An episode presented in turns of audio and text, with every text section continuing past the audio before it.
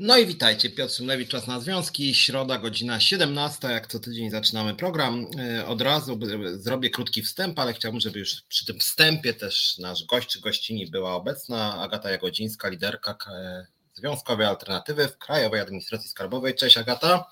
Cześć, dzień dobry, witam wszystkich. E, krótkie, jednozdaniowe wprowadzenie, może jeszcze później jak będzie czas, to o tym trochę powiem. Dzisiaj jest Dzień Kobiet, więc oczywiście wszystkim kobietom życzę wszystkiego najlepszego, zdrowia, szczęścia, pomyślności, awansów, równych płac. E, na stronie związku wrzuciłem cytat Konstytucji, który jest też częścią naszego programu i który jest w ogóle bardzo ładny. Moim zdaniem polska konstytucja jest niezła, więc może od tego cytatu tylko zacznę. Kobieta i mężczyzna w Rzeczypospolitej Polskiej mają równe prawa w życiu rodzinnym, politycznym, społecznym i gospodarczym.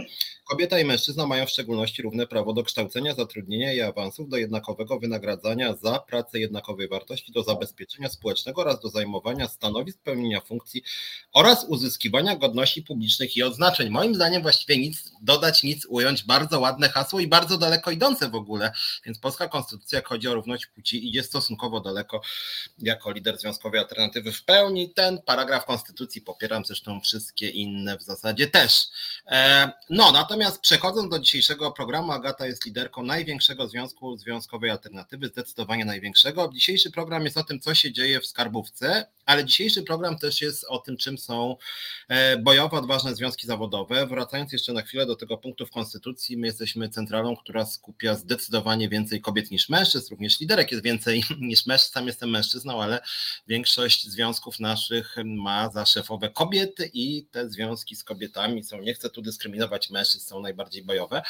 E, natomiast chciałbym dzisiaj, chciałbym dzisiaj też e, powiedzieć trochę o takiej działalności związkowej, bo w Polsce jest cały czas stereotyp, że związki zawodowe zawodowe to są takie, że tak powiem, dziadowskie organizacje, gdzie tam siedzą ci liderzy sobie przy kawie, ewentualnie tam dogadują się z pracodawcami na lewo, nic nie robią, obijają się e, i są częścią szeroko rozumianego układu. Moim zdaniem związek kierowany przez Agatę, w ogóle staram się, żeby cała związkowa alternatywa taka była, ale związki w Polsce jednak są zakładowe, e, że związek kierowany przez Agatę jest moim zdaniem żywym zaprzeczeniem tej wizji, nie tylko dlatego, że rządzi tym związkiem kobieta, ale też dlatego, że zupełnie inaczej funkcjonuje funkcjonuje niż właśnie ci e, nie, nie, leniwi liderzy w niektórych związkach, którzy oczywiście bywają, że tak powiem. Być może też o nich chwilę porozmawiamy, ale to jest wątek e, podrzędny. E, natomiast generalnie chciałbym dzisiaj Wam pokazać poprzez rozmowę z Agatą, że są w Polsce związki bardzo bojowe, bardzo odważne, bardzo pracowite przede wszystkim i ten stereotyp lidera związkowego tam pijącego sobie kawę czy whisky naszego związku w skarbówce w ogóle nie dotyczy. Więc to tak woli wprowadzenia i teraz już będę oddam głos Agacie. Dzisiaj o wielu ważnych sprawach będziemy rozmawiać. Będę też prosić o pewnego rodzaju taką, mm, że tak powiem, e, prostymi słowami wykładanie tego, co może się części naszych widzów wydawać skomplikowane. Kiedyś rozmawialiśmy tu już dwa czy trzy razy nawet e, o skarbówce, natomiast wiem, że macie różne propozycje, również ustawowe i dobrze byłoby właśnie je krok po kroku przedstawić. No ale zacznijmy może od tych rzeczy, które ja bardzo ogólnie zajawiłem, to znaczy przedstawiłem Cię jako właśnie taką bojową liderkę bardzo szybko rozwijającego się związku, więc na początek może takie ogólne pytanie, ile Was w skarbówce jest, jak się rozwijacie, jak przyciągacie nowych ludzi, jak tutaj to wygląda?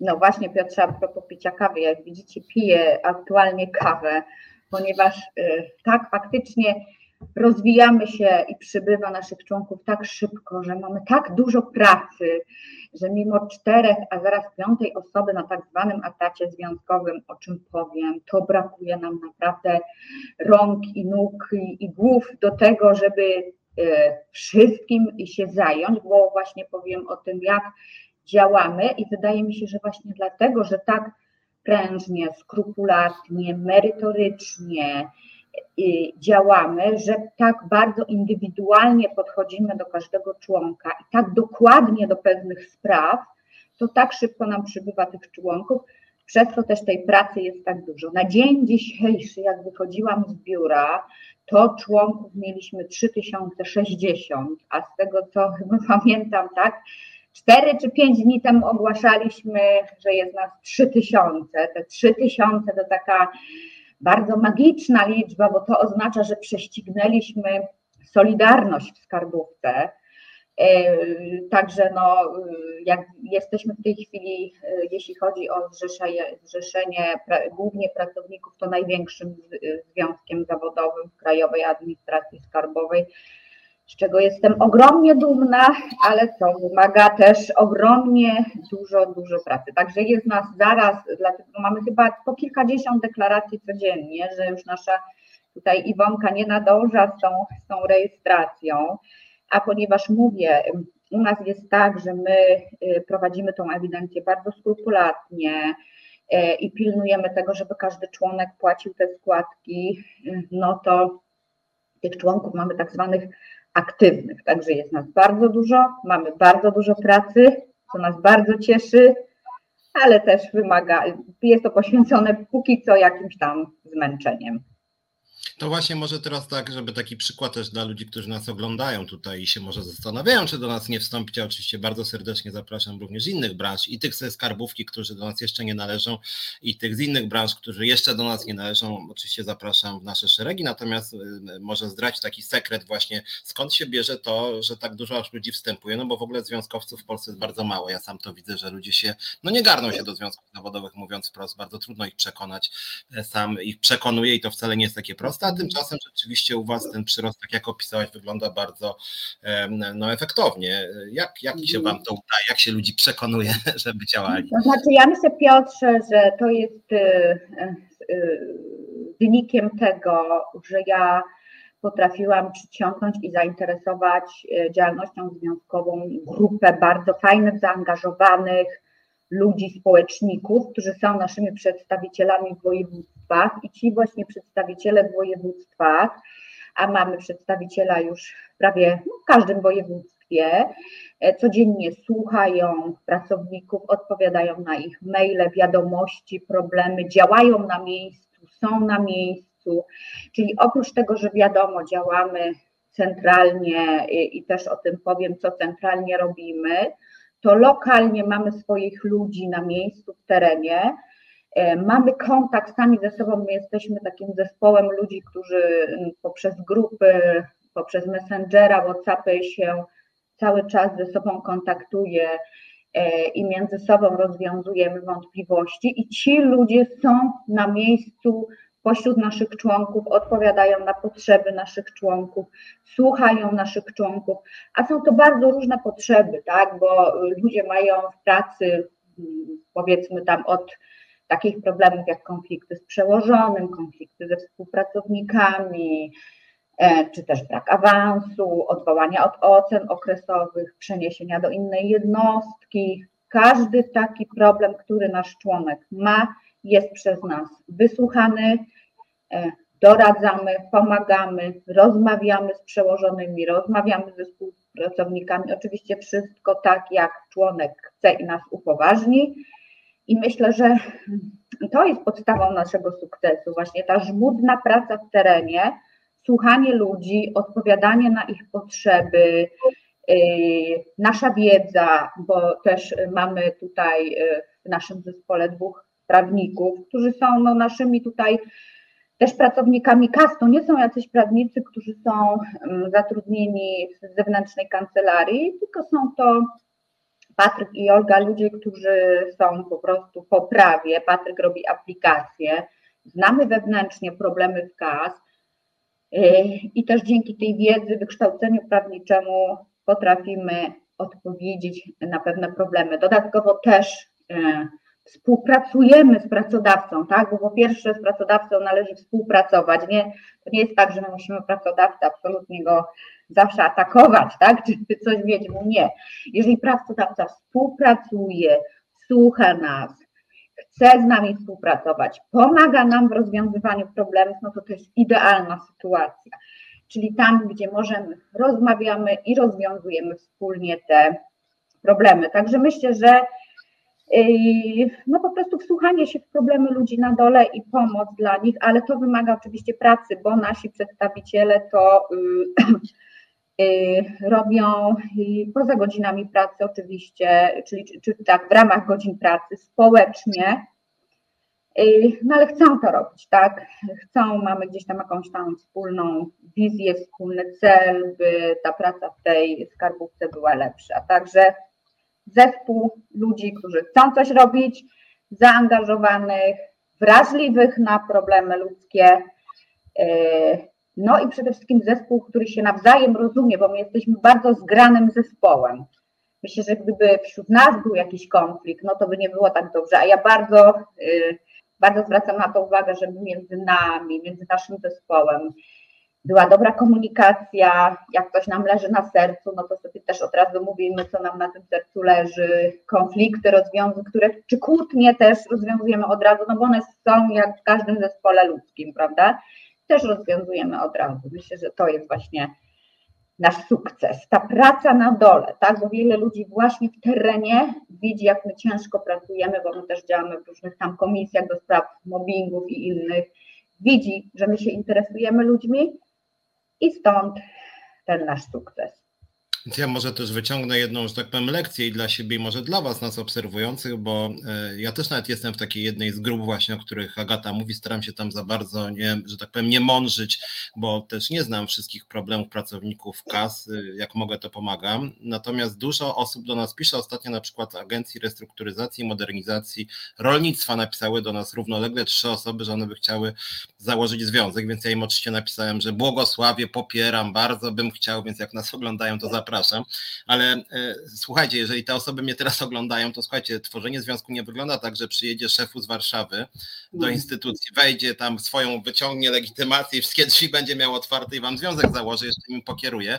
No tylko to jest tak, że jednak musicie się jakoś zebrać. W momencie, kiedy pracodawca na początku na przykład podejmie wobec was jakieś wrogie działania, to ja bardzo chętnie wtedy pomogę, udzielę pomocy prawnej, wizerunkowej, medialnej, jakiej tam jeszcze. No ale ten impuls pierwszy, no musi być od was i właściwie kolejne impulsy też muszą być od was, a ja mogę te impulsy jakoś podgrzewać, dolewać, że tak powiem, tej benzyny, żeby się lepiej paliło, pomagać, radzić, ale generalnie rzecz biorąc Agata też potężną robotę wykonała również na samym początku, kiedy było ciężej, kiedy też były dzikie nagonki ze strony Solidarności, to był rzeczywiście też pewnego rodzaju odwaga. W związku z tym, no ja nie ukrywam tego, nie, nie, nie, nie ściemniam, no trzeba mieć pewną odwagę i wolę działania, żeby działać w związkach, to jest też jakieś takie życiowe powołanie. Natomiast myślę, że też suma summarum się opłaca, po prostu zaraz będziemy o tym e, rozmawiać. No opłaca się w tym sensie, że jednak e, można pewne rzeczy wywalczyć dla pracowników, można zdobyć większe pieniądze i można zdobyć rzecz niebagatelną, mianowicie szacunek ludzi, który też jest takim ego-dolarem, który jest bardzo wysokiej moim zdaniem wartości, więc zachęcam wszystkich, żeby o to walczyli. Ja osobiście pomogę, tylko pamiętajcie, związki jednak zakłada się oddolnie, a nie odgórnie, przynajmniej ja jestem zwolennikiem mm, takich związków i wydaje mi się, że warto, warto naprawdę e, działać i zaraz też Agata będzie mówić o tych działaniach szczegółowych, być może też Was przekona do tego, że może, mm, że może warto działać właśnie dlatego, że później ma się sukcesy, o których Agata zaraz powie. Dobra, to żeśmy sobie na początku powiedzieli o tej takiej bieżączce, do której będziemy wracać, bo wszystkie wasze negocjacje to jest też ta bieżączka, o której ogólnie zaczęłaś. Natomiast rozmawialiśmy ostatnio, dosyć już dawno temu. Też jest tak, że Agata jest takim liderem, który bardzo dużo jeździ, więc kilka razy nie mogliśmy się tu spotkać, bo Agata miała spotkania, a to gdzieś tam w Wieleniej Górze, a to w Warszawie, a to w Rzeszowie, a to jeszcze gdzieś indziej. Ja staram się też poprzez ten program mm, nagłaśniać ideę związkowej alternatywy. Natomiast rzeczywiście Związkowa Alternatywa w KAS to jest taki zespół, który bez przerwy podróżuje i właściwie czasem ja już się gubię w tym, gdzie ta Agata siedzi, po której mhm. części tam Polski, że tak powiem półkuli polskiej. E, bardzo często jej nie ma w domu. E, natomiast rzeczywiście robi taką robotę w terenie. No ale dzisiaj jesteśmy, więc chciałem też z Agatą porozmawiać. Jak macie też jakieś pytania odnośnie skarbówki, to oczywiście zadawajcie je na naszym forum. Też Agata też je widzi, może możesz jednym okiem tam zerkać, czasem się odnosić. Tak, mam, tak, tak. tak, natomiast przechodząc do takich spraw, które no to już właściwie cały program temu chyba poświęcimy, czy prawie cały spraw, nazwijmy to, związanych stricte z kasem e, i z tym, jakie macie wyzwania, rozmawialiśmy kilka właściwie, czy kilkanaście tygodni temu, czy kilka miesięcy, e, więc może takie ogólne pytanie i zaraz przejdziemy do szczegółów. Jak się zmieniła sytuacja pracowników? Ostatnio chyba rozmawialiśmy, jakoś to było jeszcze przed końcem roku. No i właśnie, jakie były podwyżki w ubiegłym roku, jakie szykują się e, w tym? E, na, na razie może ogólne pytanie, bo ja wiem, że odpowiedź na to pytanie, jakie szykują się w tym jest dosyć skomplikowana, co też sam nawet bym sobie chętnie uporządkował, tym bardziej nasi widzowie. No ale może podsumuję ostatnie powiedzmy takie, no nie, właśnie nie dwa miesiące, a może pół roku. Co się dzieje w skarbówce, jak chodzi, może zacznijmy od tych wynagrodzeń. Znaczy tak, może zacznę od tego, że w tamtym roku, jak tu byli, byłam często gościem w resecie, to opowiadałam o sporach zbiorowych, że prowadzimy rozmowy, negocjacje w ministerstwie i udało się wypracować porozumienie dzięki tym sporom zbiorowym co do uchwały modernizacyjnej na lata 2023-2025. Z porozumienia jesteśmy zadowoleni. Z tego porozumienia wynika, że w roku 2023 podwyżki z uchwały modernizacyjnej to będzie 759 zł na etat, na etat średnio na etat dla pracownika, w kolejnych latach po 559 średnio na etat dla pracownika. Do tego wiemy, że wszyscy w budżetówce dostali taką tą y, rewaloryzację 7,8%. I to już zostało nam przynajmniej w skarbówce wypłacone, te 7,8%, z racji tego, że pan prezydent podpisał ustawę budżetową na początku lutego, to już nasza lutowa pensja została podwyższona o 7,8%. Te 7,8% dostał każdy, dlatego że to był wzrost tak zwanej kwoty bazowej, od której wylicza się nasze wynagrodzenie zasadnicze. Zatem każdemu pracownikowi wzrosła pensja o 7,8%. Dodatkowo już wszyscy dostali tak zwane wyrównania za styczeń tej kwoty 7,8%. Aktualnie są wyliczane wynagrodzenia z uchwały modernizacyjnej i tak jak Piotr powiedziałeś, no nie jest to takie proste i wielu pracowników tego nie rozumie, dlatego że sam algorytm wyliczania tej podwyżki jest dosyć skomplikowany. A dlaczego on jest skomplikowany? No on jest skomplikowany, jest, jest, przyznam, że jest, ale po to, żeby tą podwyżką objąć jak największą grupę osób i wyrównać pewne niesprawiedliwości i zaszłości historyczne w wynagrodzeniach, które powstały w poprzednich latach. Dlatego też ten algorytm jest jaki jest. Z tego algorytmu wynika, że z kwoty 759 65% dostanie każdy porówno, 30% jest wyliczane według specjalnego, skomplikowanego wzoru, a 5% jest y, uznaniowo przez bezpośredniego przełożonego. A te 30%, żeby tak najłatwiej wytłumaczyć, jak jest rozdzielane, to w taki sposób, że po prostu osoba, która na danym stanowisku ma wynagrodzenie mniejsze od innych, dostała proporcjonalnie więcej niż osoba, która miała wyższe wynagrodzenie, która ma wyższe wynagrodzenie. Czyli tak jakby ścinać nieuzasadnione kominy, czyli wyższe wynagrodzenia osobom, które z jakichś przyczyn gdzieś wyskoczyły, czyli żeby wyrównać. Załącznikiem do tych podwyżek, czy, czy, czy jakby to inaczej powiedzieć, te 30% jest odnoszone do tak zwanej siatki płac. Ta siatka płac y, polega na tym, że każde stanowisko jest przyporządkowane do pewnego obszaru, tak? I są trzy obszary. Obszary są podzielone według tego, powiedzmy, jak bardzo skomplikowane są zadania wykonywane przez każdego pracownika skarbówki, a potem w danym obszarze są stanowiska. U nas stanowiska w skarbówce zaczynają się od tak zwanego referenta, poprzez kontrolerów skarbowych, aż do ekspertów i głównych ekspertów skarbowych. Czyli im bardziej skomplikowane mm, zadania, im wyższe stanowisko, tym tak zwane docelowe wynagrodzenie będzie wyższe. I uważam, że to jest dobre, dlatego że taki ktoś, kto początkowo przychodzi do kas i widzi taką siatkę, to mniej więcej może sobie zobaczyć, że jak będzie awansował, to jakiego wynagrodzenia może się spodziewać, tak? No, to chyba każdemu o to chodzi, żeby mniej więcej widział, jakie ma możliwości rozwoju. Więc te 30% jest dzielone na tak zwaną siatkę płac w taki sposób, żeby ktoś, kto w danym obszarze, na danym stanowisku, żeby po prostu osoby na danym obszarze, na danym stanowisku miały porównywalne wynagrodzenie. Więc ktoś, kto teraz na takim stanowisku odstaje w górę, dostanie mniej, a ktoś, kto e, odstaje w dół, dostanie więcej. Mam nadzieję, że to mniej więcej dobrze wytłumaczyłam i jasno, ale mówię, to jest robione po to, i o to walczyliśmy, o ten algorytm, żeby po prostu było sprawiedliwie, jeśli to można tak powiedzieć, tak, żeby no, było porównywalnie. Czyli Więc żeby, taki... Mhm. żebym dobrze zrozumiał, czy chodzi e, o to, żeby głównie nieco spłaszczyć wynagrodzenia na tych samych stanowiskach? Wyrównać, spłaszczyć. Mhm. No, no spłaszczyć to może mhm. na nie, tych stanowiskach obszarach.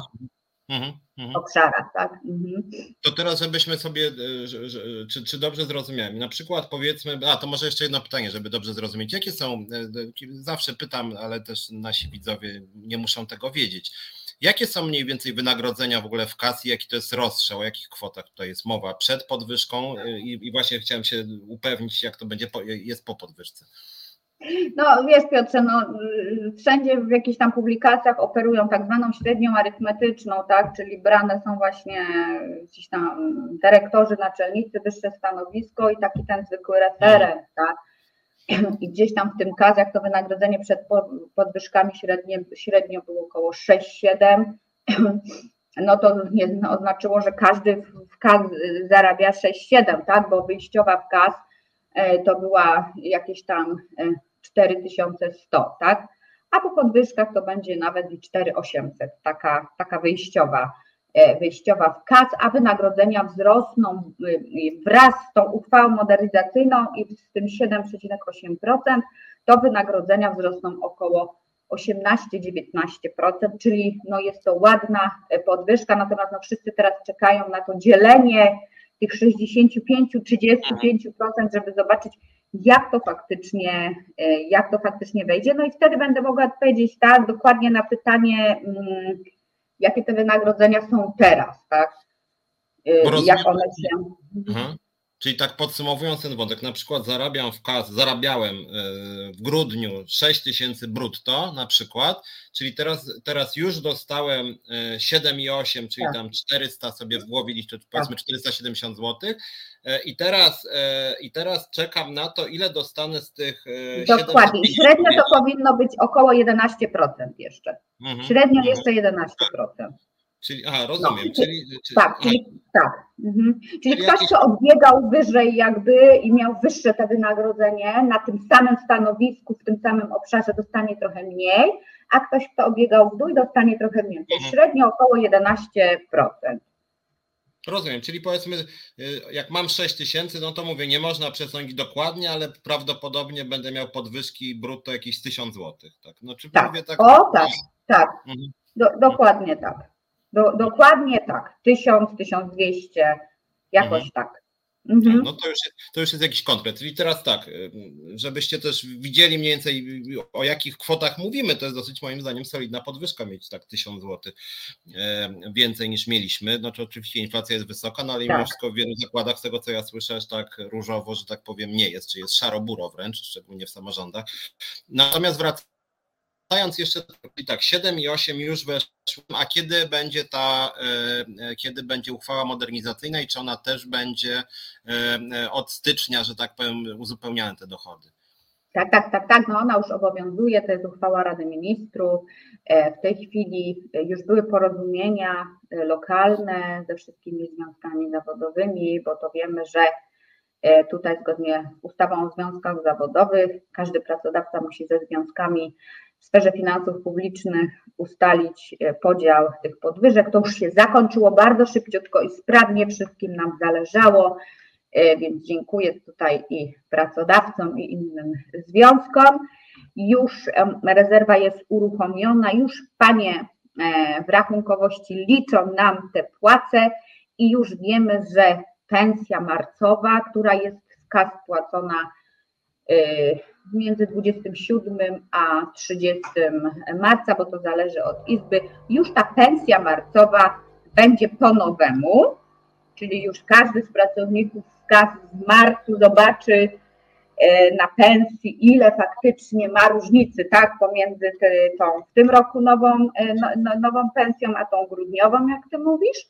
Natomiast jeśli chodzi, tak, będzie wyrównane oczywiście, będzie wyrównane za styczeń, za luty, Natomiast kiedy będą wyrównania, no to trudno mi powiedzieć, mm. bo no mówię, panie tutaj w płacach, w kadrach y, wykonują w tej chwili bardzo dużą, ciężką pracę, żeby to wszystko policzyć.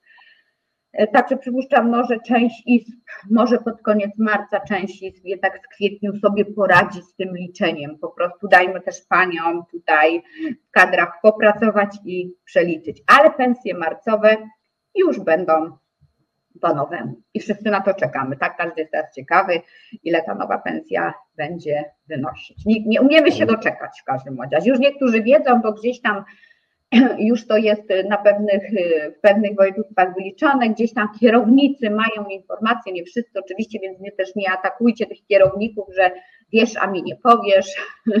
Niektórzy wiedzą, niektórzy nie. No i dostaję informację, że, no, że ludzie są zadowoleni. To jeszcze teraz, jak chodzi o takie szczegóły.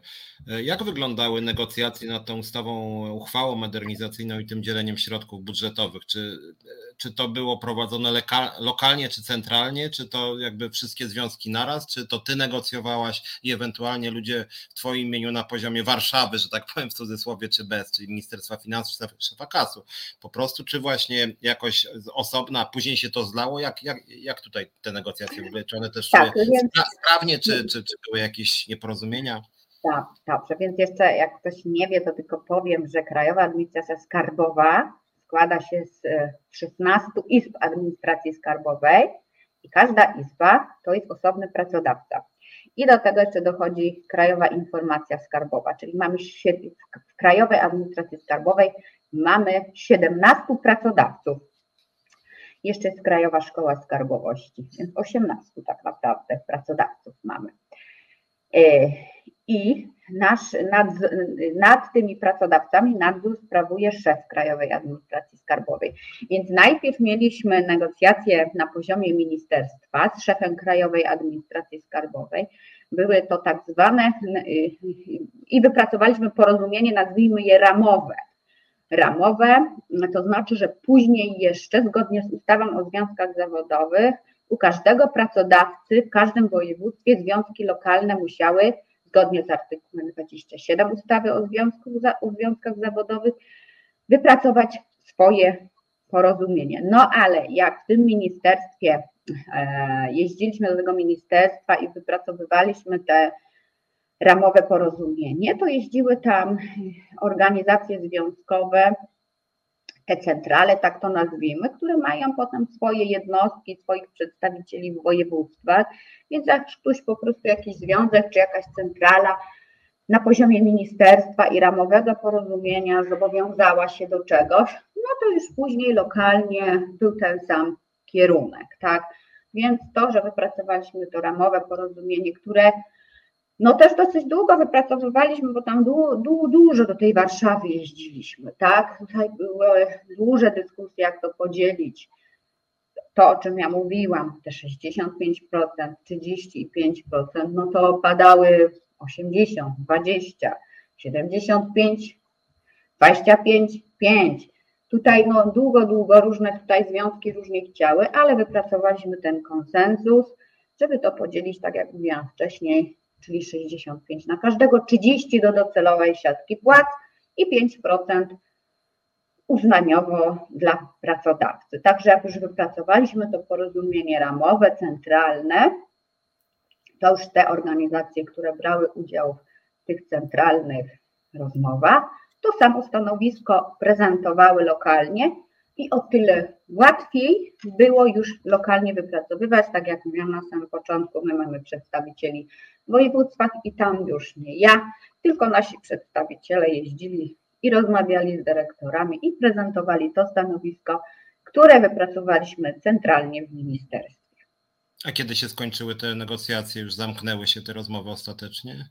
Ostatecznie, y, ale które te centralne, czy już te lokalne? Ja mówię jakby całość procesu, kiedy została Całość tak procesu, tak, no całość procesu się zamknęła do 2 marca. Ja też tutaj chcę pochwalić, bo muszę y, szefa KAS, który zobowiązał, zobowiązał dyrektorów, żeby się pospieszyli, zaczęli szybko rozmowy i zamknę, zamknęli to ze związkami i wszyscy już 2 marca e, zamknęli chyba fakt, fakt, ostatnie podpisy tam padały w, w jakimś tam chyba, nie wiem, w Łodzi czy, czy we Wrocławiu 2 marca te, te ostateczne podpisy padały.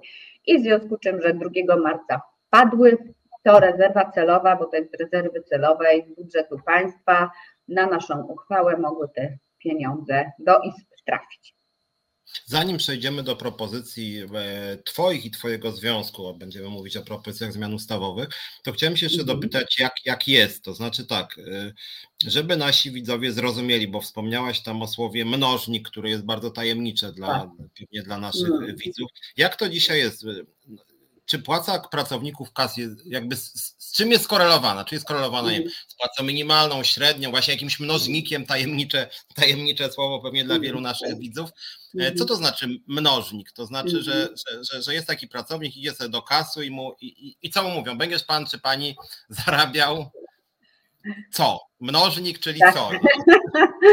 nie, o, tak, tak, tak, ja nie rozumiem, no to jest bardzo skomplikowane.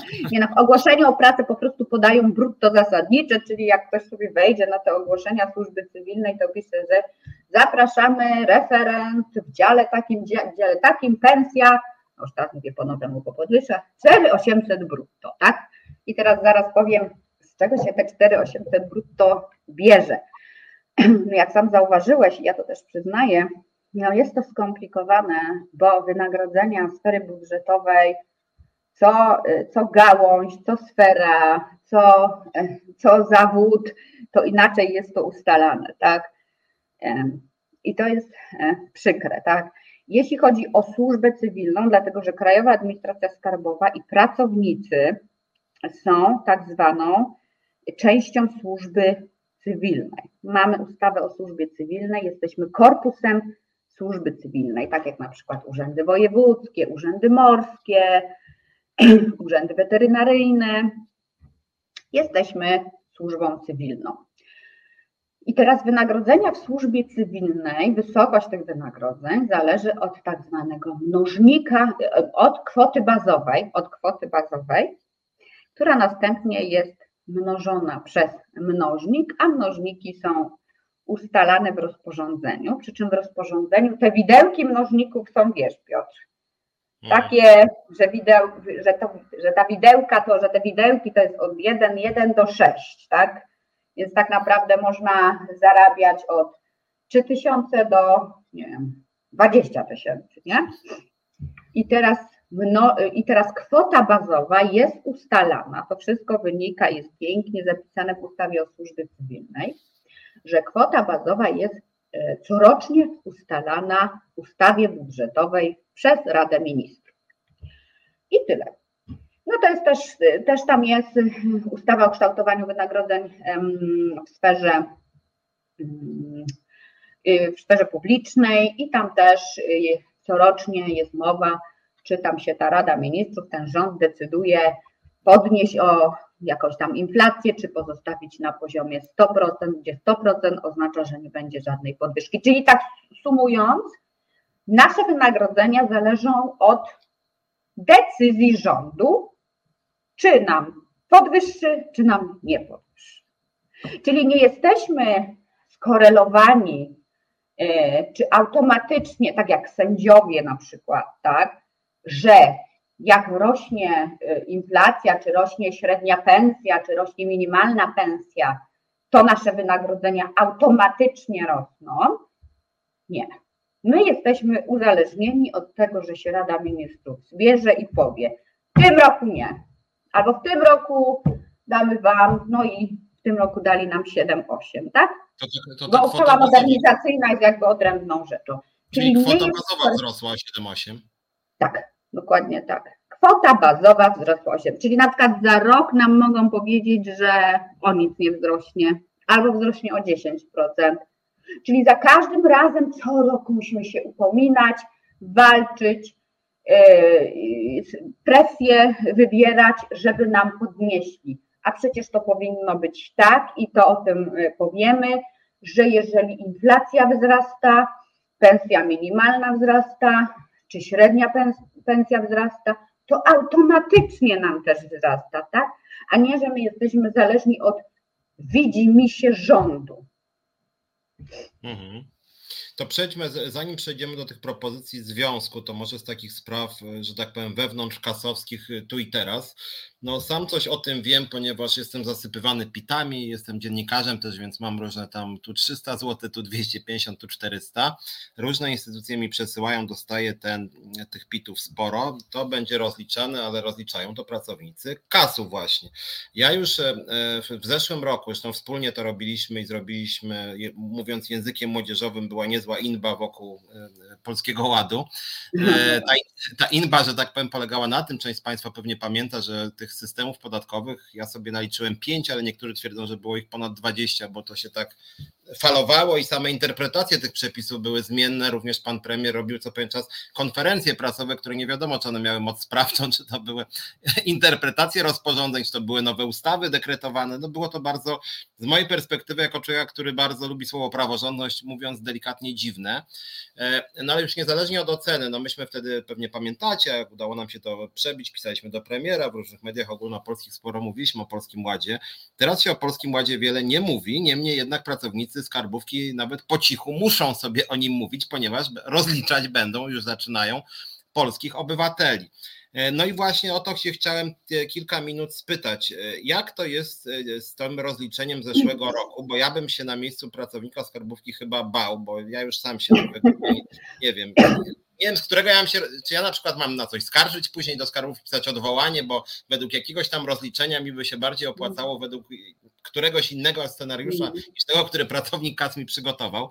E, więc e, jakby z, z mojej perspektywy trochę z zewnątrz, ale osoby, która się jednak podatkami interesuje, zrobił się potworny bałagan. No i właśnie z Twoich informacji, które też Ci przekazują pracownicy, związkowcy, e, związkowej alternatywy w kasie, jak to wygląda z tym tegorocznym mm. rozliczeniem? To może być dramat, czy jednak to zostało jakoś tam ogarnięte? Jak to wygląda? E, na, powiem Ci tak, ja myślę, że jeszcze, żeby dobrze odpowiedzieć na to pytanie, to jest jeszcze za wcześnie.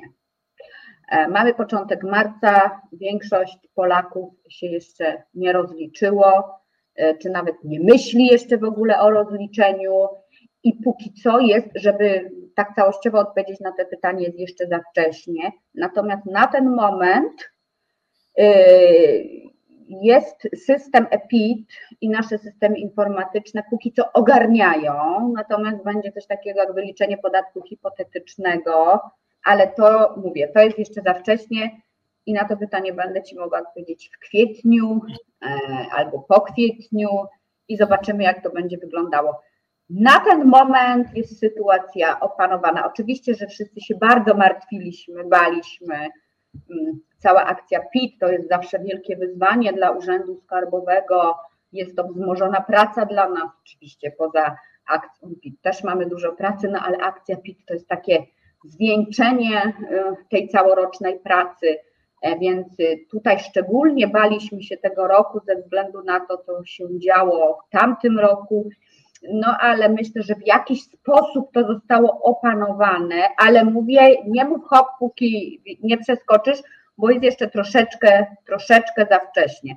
Póki co sygnały są takie, że jest opanowane, a większość yy, podatników otrzymuje póki co nadpłaty. Jeszcze się nie spotkałam, żeby ktoś mm, pisał czy mówił, że dostał dużą kwotę do zapłaty. Każdy póki co ma zwroty, więc, więc na razie jest, ale to jest jeszcze Piotrze za wcześnie i nie potrafię ci, ci. Na ten moment jest w miarę spokojnie.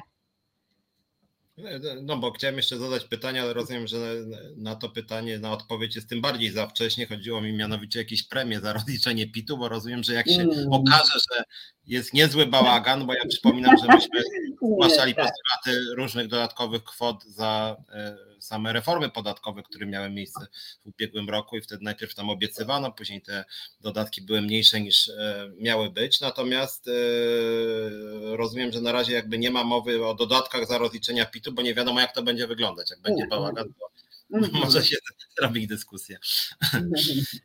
Dobra, wiesz co, to może przejdźmy, tak myślałem nawet, czy nie robić przerwy, ale w sumie dosyć wcześnie, ja nie chcę przerywać wątku, więc może jednak przejdźmy do tych rzeczy w pewnym sensie kluczowych dla polityki związku, mianowicie e, tutaj nasi widzowie pewnie o tym nie wiedzą, chociaż to zasygnalizowałem, że nasz związek w Skarbówce, ja też e, swoje pięć groszy tam wrzucałem, ale to jest robota e, Agaty i jej ekspertów i związkowców, mianowicie nasz związek w KAS przygotował nową ustawę o Krajowej Administracji Skarbowej, no i właśnie, to jest dosyć e, trudny dokument, dosyć obszerny, no ale generalnie dla naszych widzów e, myślę, że ciekawe byłoby, e, jakie są takie główne Wasze postulaty, co mhm. się ma głównie mhm. zmienić i po co ma się zmienić, co było mhm. najgorzej dotychczas, a co w tej Waszej ustawie będzie lepiej. Mówię, żeby było dla wszystkich jasne, o ustawie, czyli zaczęliśmy jakby tak. prace legislacyjne, będziemy myśleć w przyszłości najbliższej pewnie jak w tą, tą ustawę forsować, no ale to jest inny tak, temat, może tak. bardziej PR-owo-polityczny, natomiast póki co warto może, żebyśmy powiedzieli przynajmniej paręnaście słów, nie parę o tym właśnie, co w tej ustawie się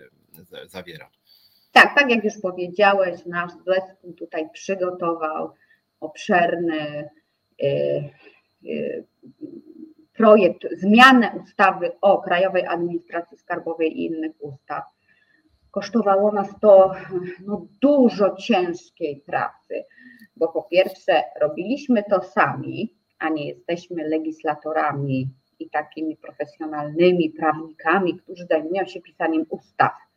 Więc troszeczkę no baliśmy się tak i boimy się troszeczkę, że gdzieś tam, gdzieś tam mm, coś może być y, w którymś momencie niedopracowane, dlatego prosimy o uwagi, ale postaraliśmy się jak mogliśmy.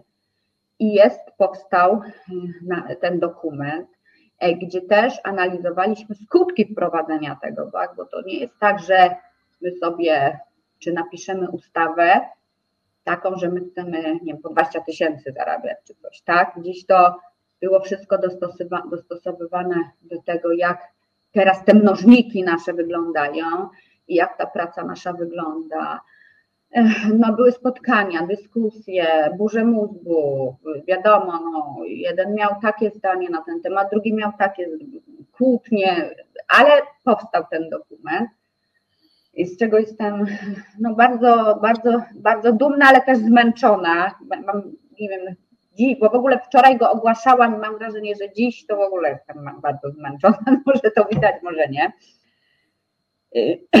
I teraz tak, żeby powiedzieć, na czym polegają główne zmiany, to taka, zanim powiem o funkcjonariuszach, to powiem tak, że główna zmiana, o co już dawno, o czym dawno już mówiliśmy i co dawno powinno zostać wprowadzone, zrobione, to jest to, co wcześniej. Powiązanie wynagrodzeń z inflacją, bo to jest jakby priorytet i to w normalnym kraju, państwie powinno być, a nie, że odwiedzi mi się rządu, czyli powiązanie automatycznie naszych wynagrodzeń z inflacją. Myśmy po wielu dyskusjach zdecydowali się na takie rozwiązanie, że kwota bazowa będzie zależała od płacy minimalnej. A jak wiemy, płaca minimalna są yy, też jest, praca minimalna jest podwyższana przez rząd w zależności od inflacji, więc jakby ta płaca i, i dyrektyw unijnych, tak?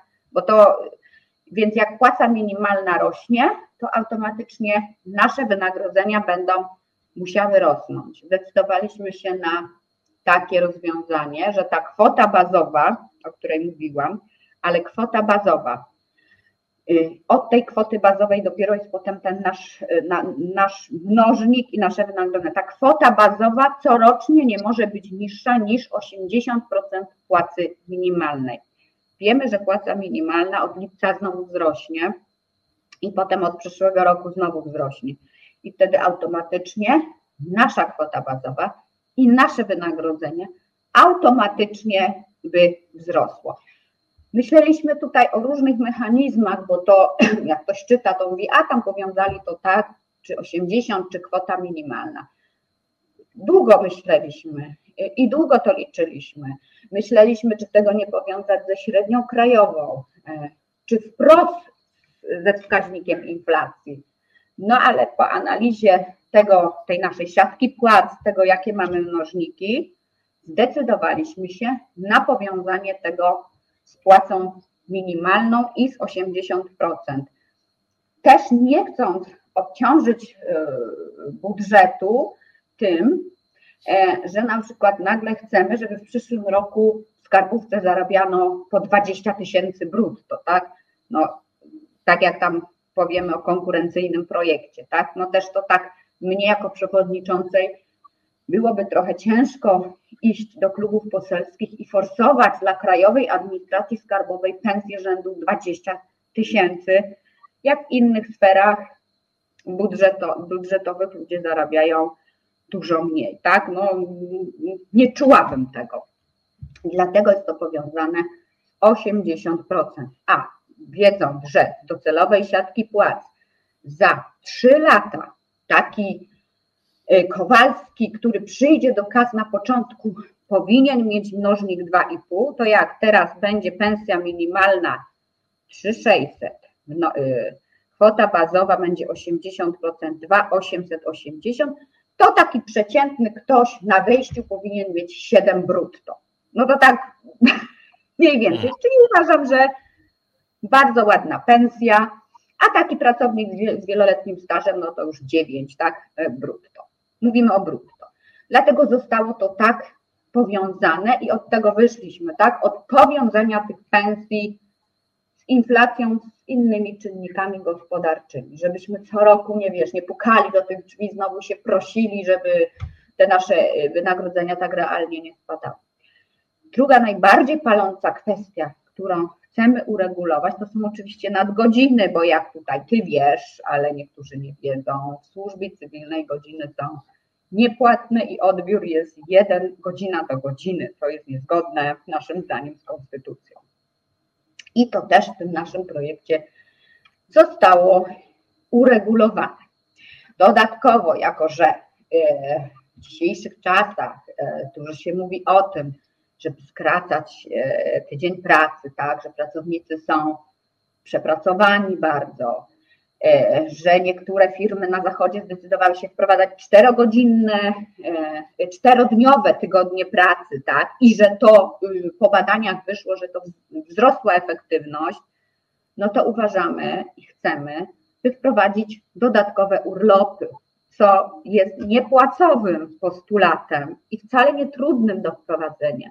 A uważamy, że takie dodatkowe 5 dni po najkrótszym stażu aż do 10 i 15 dni, dlatego to już naprawdę zaraz idzie na emeryturę, to naprawdę zrobi dla tych ludzi dużą różnicę, bo 26 dni, które teraz jest i które wynika z, z kodeksu pracy, to jest tak naprawdę bardzo mało, bo wielu z nas bierze te urlopy, bo musi coś załatwić, bo ma remont, bo musi się opiekować babcią, mamą, chorym ojcem chorym dzieckiem i tak naprawdę te 26 dni urlopu wypoczynkowego, to tak naprawdę pracownik wypoczywa ile? Może dwa, trzy, dwa tygodnie, tak? W związku z czym chcemy, żebyśmy mieli dodatkowe dni urlopu, żeby ci pracownicy odpoczęli i po odpoczynku wrócili bardziej wypoczęci i z większym zaangażowaniem, co w naszym zdaniem wpłynie na efektywność. Więc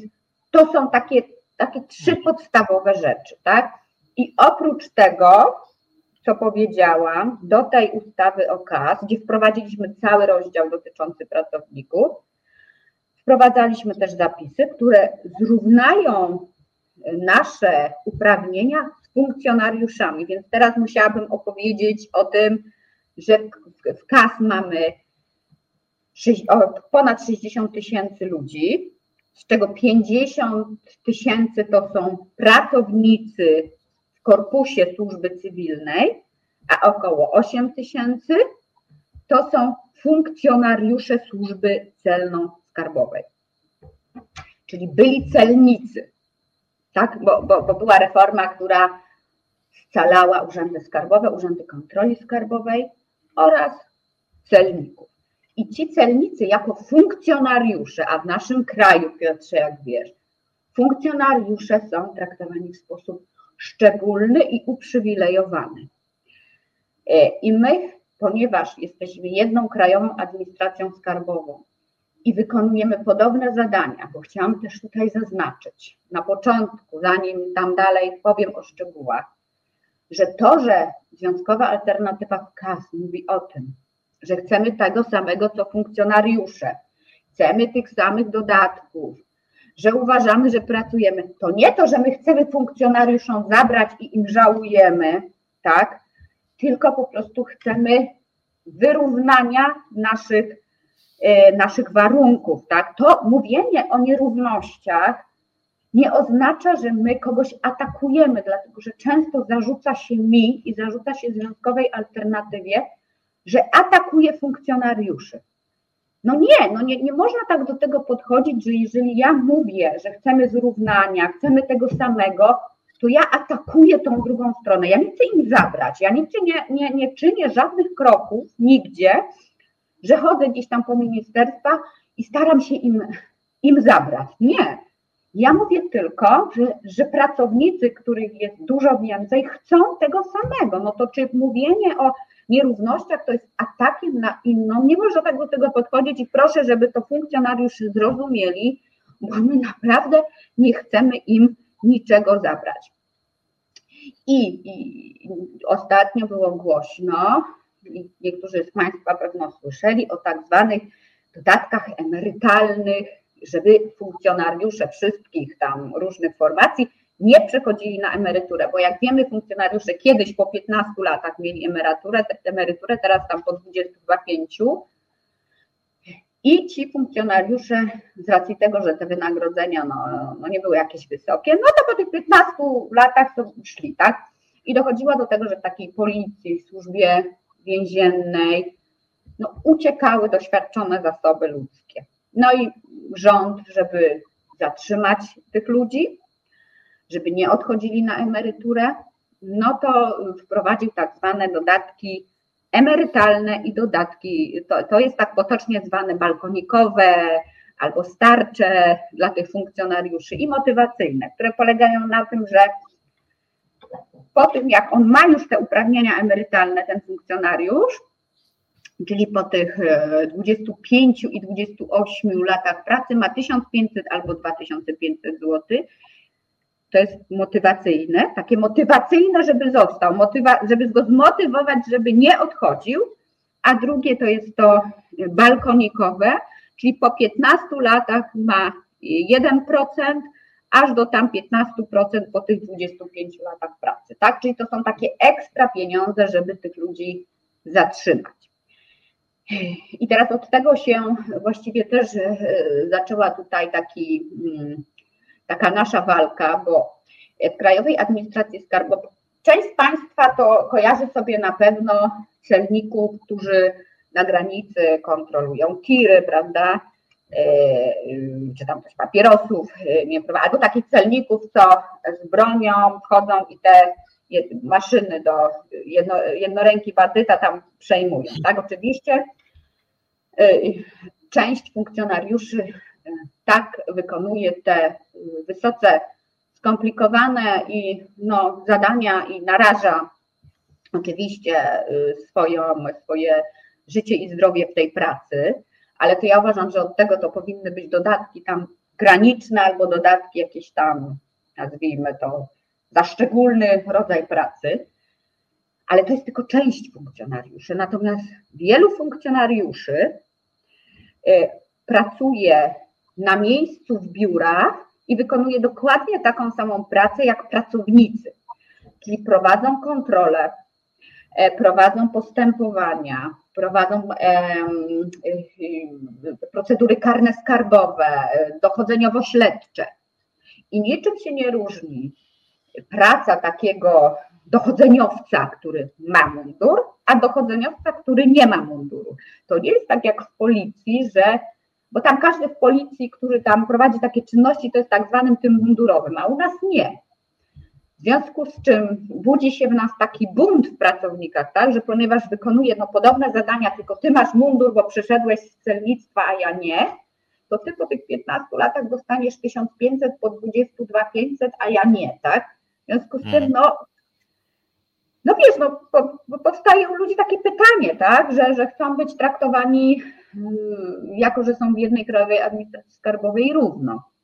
No więc też w tym naszym projekcie też wprowadzamy dla pracowników tego rodzaju mm. dodatki, tak? I oprócz tego wszystkiego, o czym e, powiedziałam, tam są jeszcze takie w tej naszej ustawie szczegółowe rozwiązania, y, takie mniejsze, o których nie wiem, czy, czy, czy może nie będę mówić, bo to, to tylko ktoś tam, kto się naprawdę na tym zna, to wie, a, ale myślę, że tak mniej więcej powiedziałam i jeszcze raz mówię, to, że my y, chcemy tego samego, co inni, nie znaczy ataku na innych. To absolutnie. My nie chcemy nikomu zabrać, chcemy zrównać.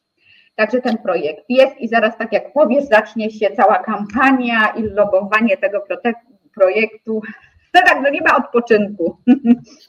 A jeszcze tylko dopytam, żeby, bo to jest jakieś takie ciekawe te starcia, funkcjonariusze kontra tak. cywilni, to są w wielu branżach, ale jak to jest? E, czy, czy, czy u Was są e, jakieś istotne różnice płacowe między tymi mhm. urzędnikami KAS, a no tak naprawdę funkcjonari funkcjonariuszami urzędnikami KAS, tak, że mhm. właściwie robią podobne czynności, czy oni mają podobne zarobki, czy jednak ci e, celnicy większe? No. Właśnie, Piotr, widzisz, no to są też zaszłości historyczne.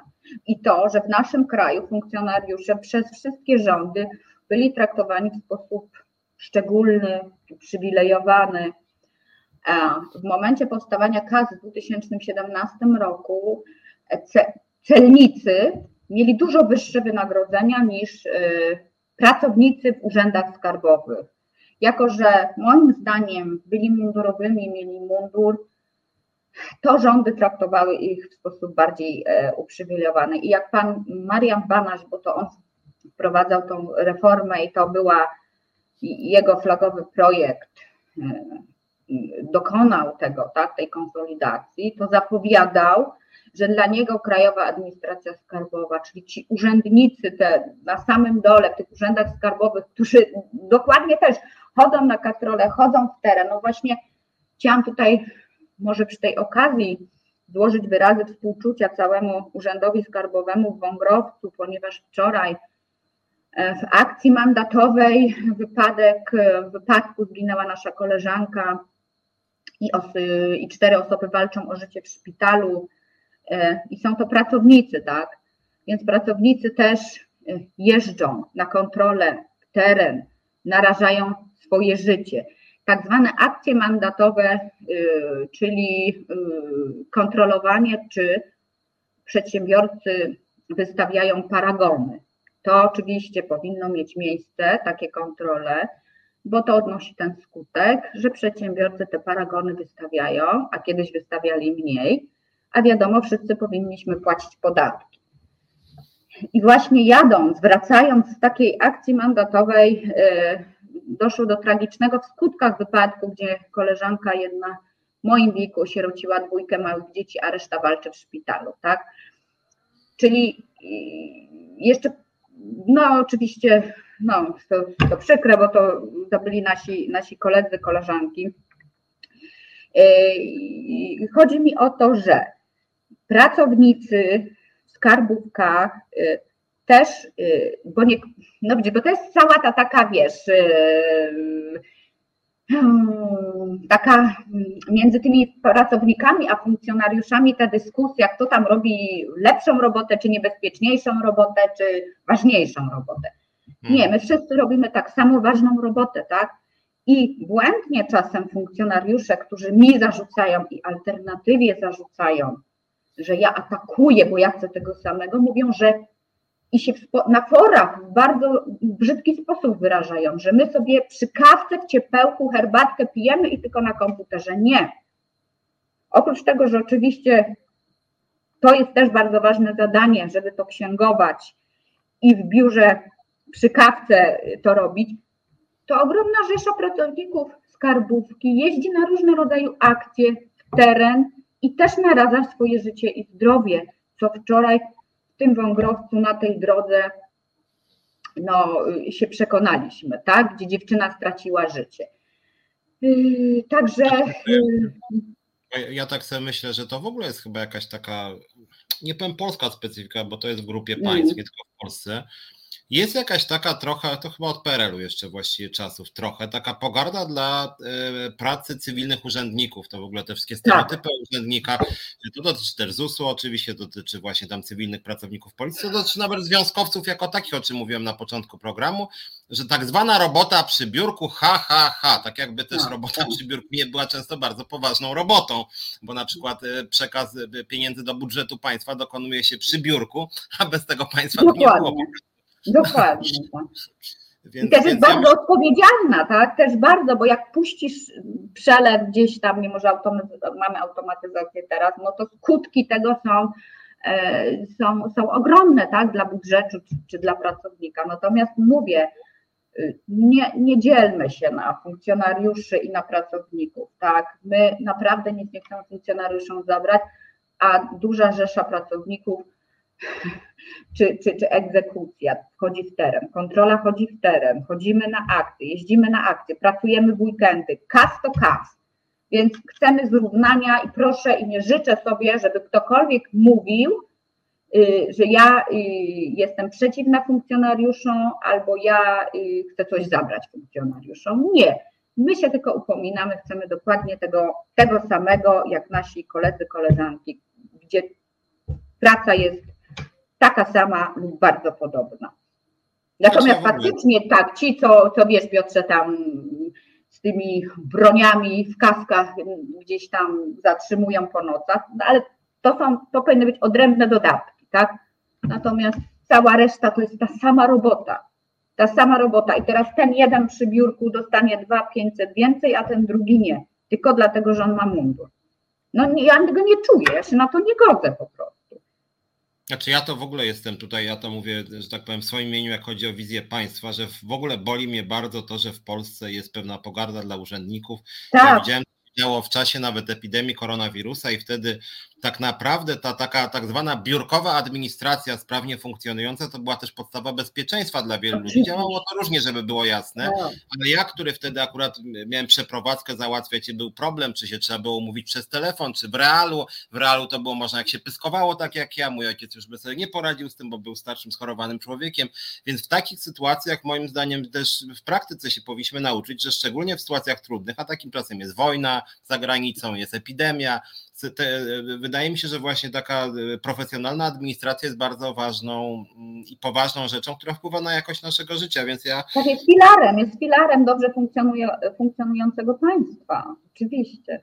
Tak, więc to zawsze, zawsze mnie te burzyło i dlatego też jedno słowo, może później jeszcze powiem dwa zdania, jak już e, skończymy rozmawiać o, o, o ZUS-ie. Zawsze mnie bolało to, że pani Uścińska mnie oskarża, że ja rzekomo nie lubię ZUS-u, bo ja bardzo ZUS lubię, urzędy. Polsce, czym jestem oryginalny akurat, muszę powiedzieć, bo wielu Polaków wypowiada się dosyć krytycznie. Natomiast wracając do skarbówki, jedno jeszcze pytanie, dałaś taki zarys odnośnie właśnie tej nowej ustawy o kas. Jak ktoś z Was by się interesował, to prawdopodobnie ta ustawa niedługo e, też ją poznacie. Obecnie, tak jak Agata mówi, e, rozumiem, jeszcze rozmawiacie, że tak powiem, na temat pewnych zapisów, też ludzie piszą swoje komentarze, natomiast oczywiście to tak. będzie e, publicznie dostępne. Natomiast wiem też, że rozmawialiście, rozmawialiście rozmawialiśmy nad zmianami, e, że tak powiem, w ustawie szczebel wyżej, czyli ustawie o służbie tak, cywilnej, tak, no bo ustawa tak, o kasach tak, jest ustawą szczegółową, a służba cywilna to jest szersza grupa tak. ludzi. Tam wiem, że mówiliście o pewnych takich rekomendacjach zmian, więc może jeszcze porozmawiamy trochę właśnie, co wy byście tutaj chcieli zmienić w ustawie o służbie cywilnej, co tu wam się mhm. nie podoba.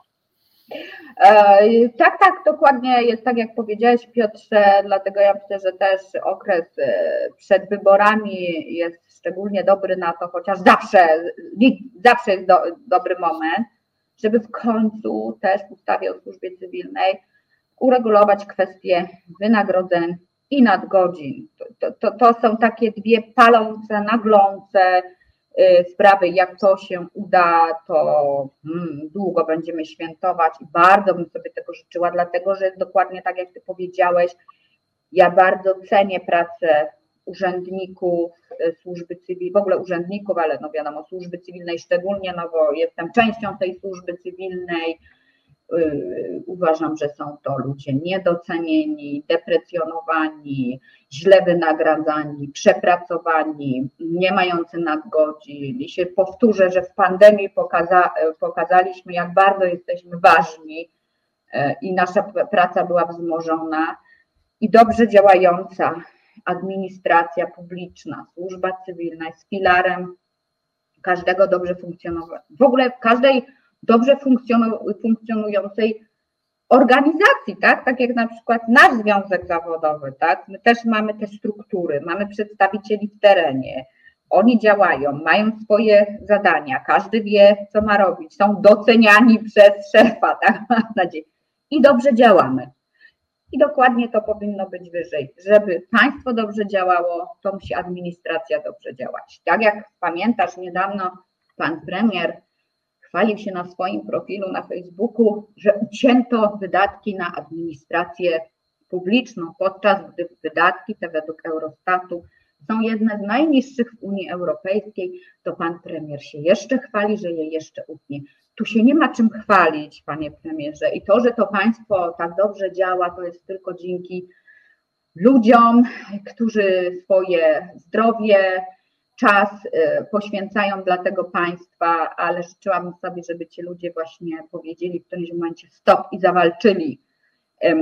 Także wszystkich ze służby cywilnej zachęcam do dołączenia do związkowej alternatywy, dlatego że jak będzie nas, wiecie, wszędzie będziemy w służbie cywilnej, no bo już jesteśmy w niektórych urzędach wojewódzkich, jesteśmy w skarbówce, jest nas najwięcej, będziemy w innych urzędach, to jak opanujemy te wszystkie urzędy, to myślę, że wywalczymy to, co nam się należy.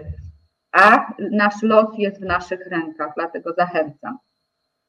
Ja I tak jak mówię, tak, tak, tak. I, I, to, co mówię, tak, yy, powiązanie wynagrodzeń, mamy tam dokładnie takie same rozwiązanie jak w ustawie o KAS, czyli 80% minimalnej.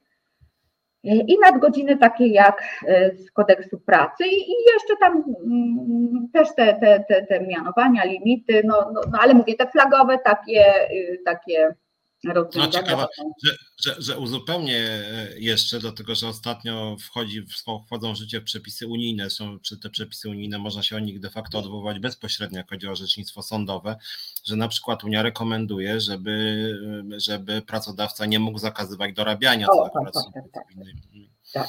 To ciekawy problem, bo dla mnie jest interpretacyjny, dlatego że że jest to, e, jest to oczekiwanie Parlamentu Europejskiego i na przykład jak chodzi o dyrektywę o sygnalistach, to można nawet w sądach się do niej odwoływać, chociaż nie weszła w polskie ustawodawstwo, więc ciekaw jestem, jak tutaj to mhm. będzie funkcjonowało. No i jeszcze dla mnie ważna sprawa, bo ja nie rozumiem, dlaczego akurat służba cywilna nie może strajkować. Ja rozumiem, że pan premier się trochę tam boi, że, że my byśmy mogli mu zrobić taki psikus, jakby był e, e, niezbyt dla nas przychylny, no ale mimo wszystko nie ma tu zagrożenia życia do strajku, tak. Tak, więc to ja też tego akurat nie rozumiem I, i, i, ja tutaj też apeluję do osób nas oglądających, że, które mają jakieś wpływy, czy nawet przedstawicieli partii rządzącej, czy zwolenników PiSu, że akurat zakaz strajku jest taką rzeczą moim zdaniem po prostu niedemokratyczną i jednak powinien być szeroki. Tylko tam, gdzie życie ludzkie jest bardzo zagrożone bezpośrednio mogę dopuścić, a tak to, że w służbie cywilnej całej się w ogóle zakazuje, nie różnicując też w ogóle na pracowników. Nie rozumiem tego. Natomiast chciałem jeszcze dwa krótkie pytania zadać na koniec, bo y, też obiecywaliśmy, że dwa zdania powiemy o tych innych związkach zawodowych. Nie chcę, żeby to był jakiś temat y, ważny, zresztą na koniec go zrzucam, y, no ale generalnie jednak to jest jakoś no w tle też nasza centrala, jak wiecie dobrze, Solidarność czy OPZZ, mówiąc delikatnie za nami centralnie nie przepadają.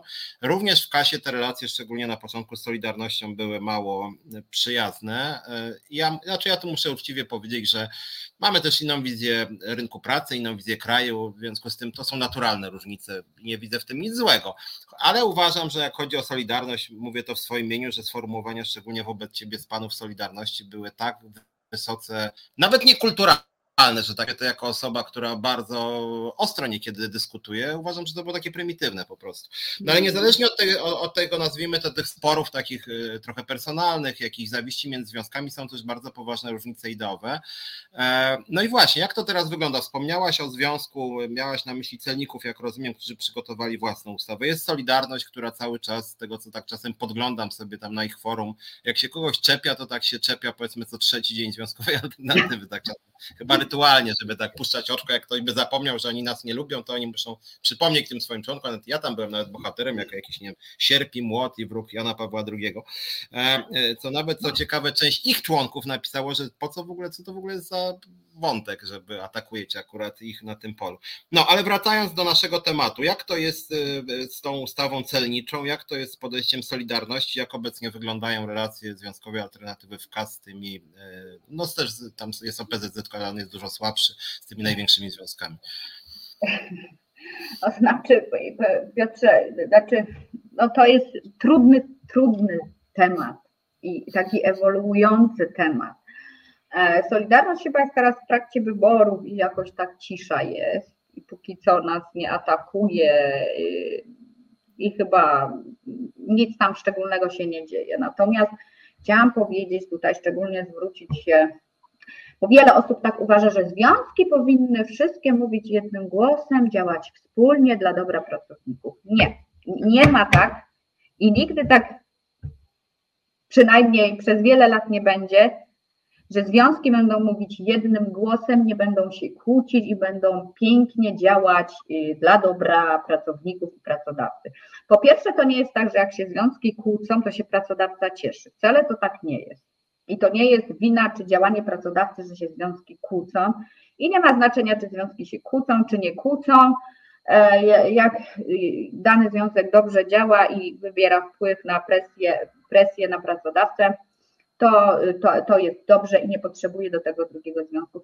Nie jest możliwe, żebyśmy się w KAS między związkami nie kłócili i działali razem, dlatego że część związków ma zupełnie inną wizję, inaczej działa.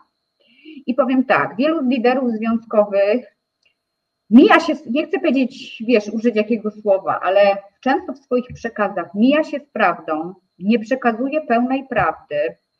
E, w relacjach z negocjacji również mija się z prawdą. Mija się z prawdą mm, na temat, co się dzieje mm, w kasie, co się dzieje w ministerstwie.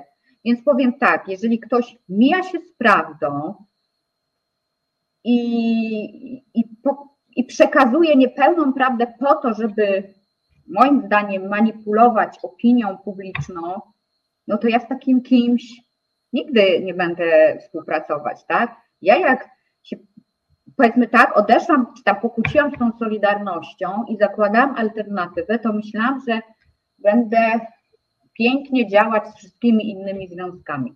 Nie, z częścią tak, ale z wszystkimi nie. Szczególnie ostatnio ten jeden celniczy bardzo, y, że tak powiem, aż otwieram oczy ze zdziwienia, jak czytam przekazy lidera, ponieważ wiem, co się dzieje w terenie w poszczególnych izbach, ponieważ ja mam wszędzie ludzi i mam na bieżąco informacje. Wiem, co się dzieje w Ministerstwie Finansów. I jak czytam nieprawdziwe przekazy, to, to po prostu zastanawiam, to, to naprawdę oczywiście się denerwuję, tak, ale też się zastanawiam, jak można pisać taką nieprawdę, tak manipulować, tak sobie przypisywać zasługi, się po prostu nie da tego czytać. Więc nigdy z niektórymi związkami nie pójdziemy w jednym szeregu, ale chciałam powiedzieć, że ja czy alternatywa do tego, żeby osiągnąć swoje cele, nie potrzebujemy innych związków, więc ja nie potrzebuję żeby z tym panem czy z innym panem, bo to są panowie wszystko ci liderzy, którzy mają ogromne ego. Ja nie potrzebuję ich do tego, żeby osiągnąć cele.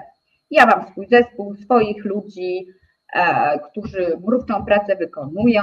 Mamy już prawie 3100 członków e, i siła jest w ludziach na dole i jak ci ludzie na dole uwierzą, że my możemy i będzie nas więcej, tak, gdzie ja mam cel 10 tysięcy, to wszystko wywalczymy i nie jest żaden pan, jeden pan z wysokim ego, czy drugi pan z jeszcze wyższym ego, który przekazuje i pisze bajki i historie, mnie on nie jest do niczego potrzebny, naprawdę. Mnie jest tylko żal niektórych ludzi, którzy w to wierzą i bo to przeszkadza, tak? Ale ja wierzę, że, że gdzieś tam e, no mówię, nie potrzebujemy ich do tego. No tak to Piotrze wygląda. No przykro mi, znaczy mi już nie jest przykro, bo ja jakby już to zaakceptowałam. Mi było na początku przykro, bo myślałam, że faktycznie fajnie razem tego.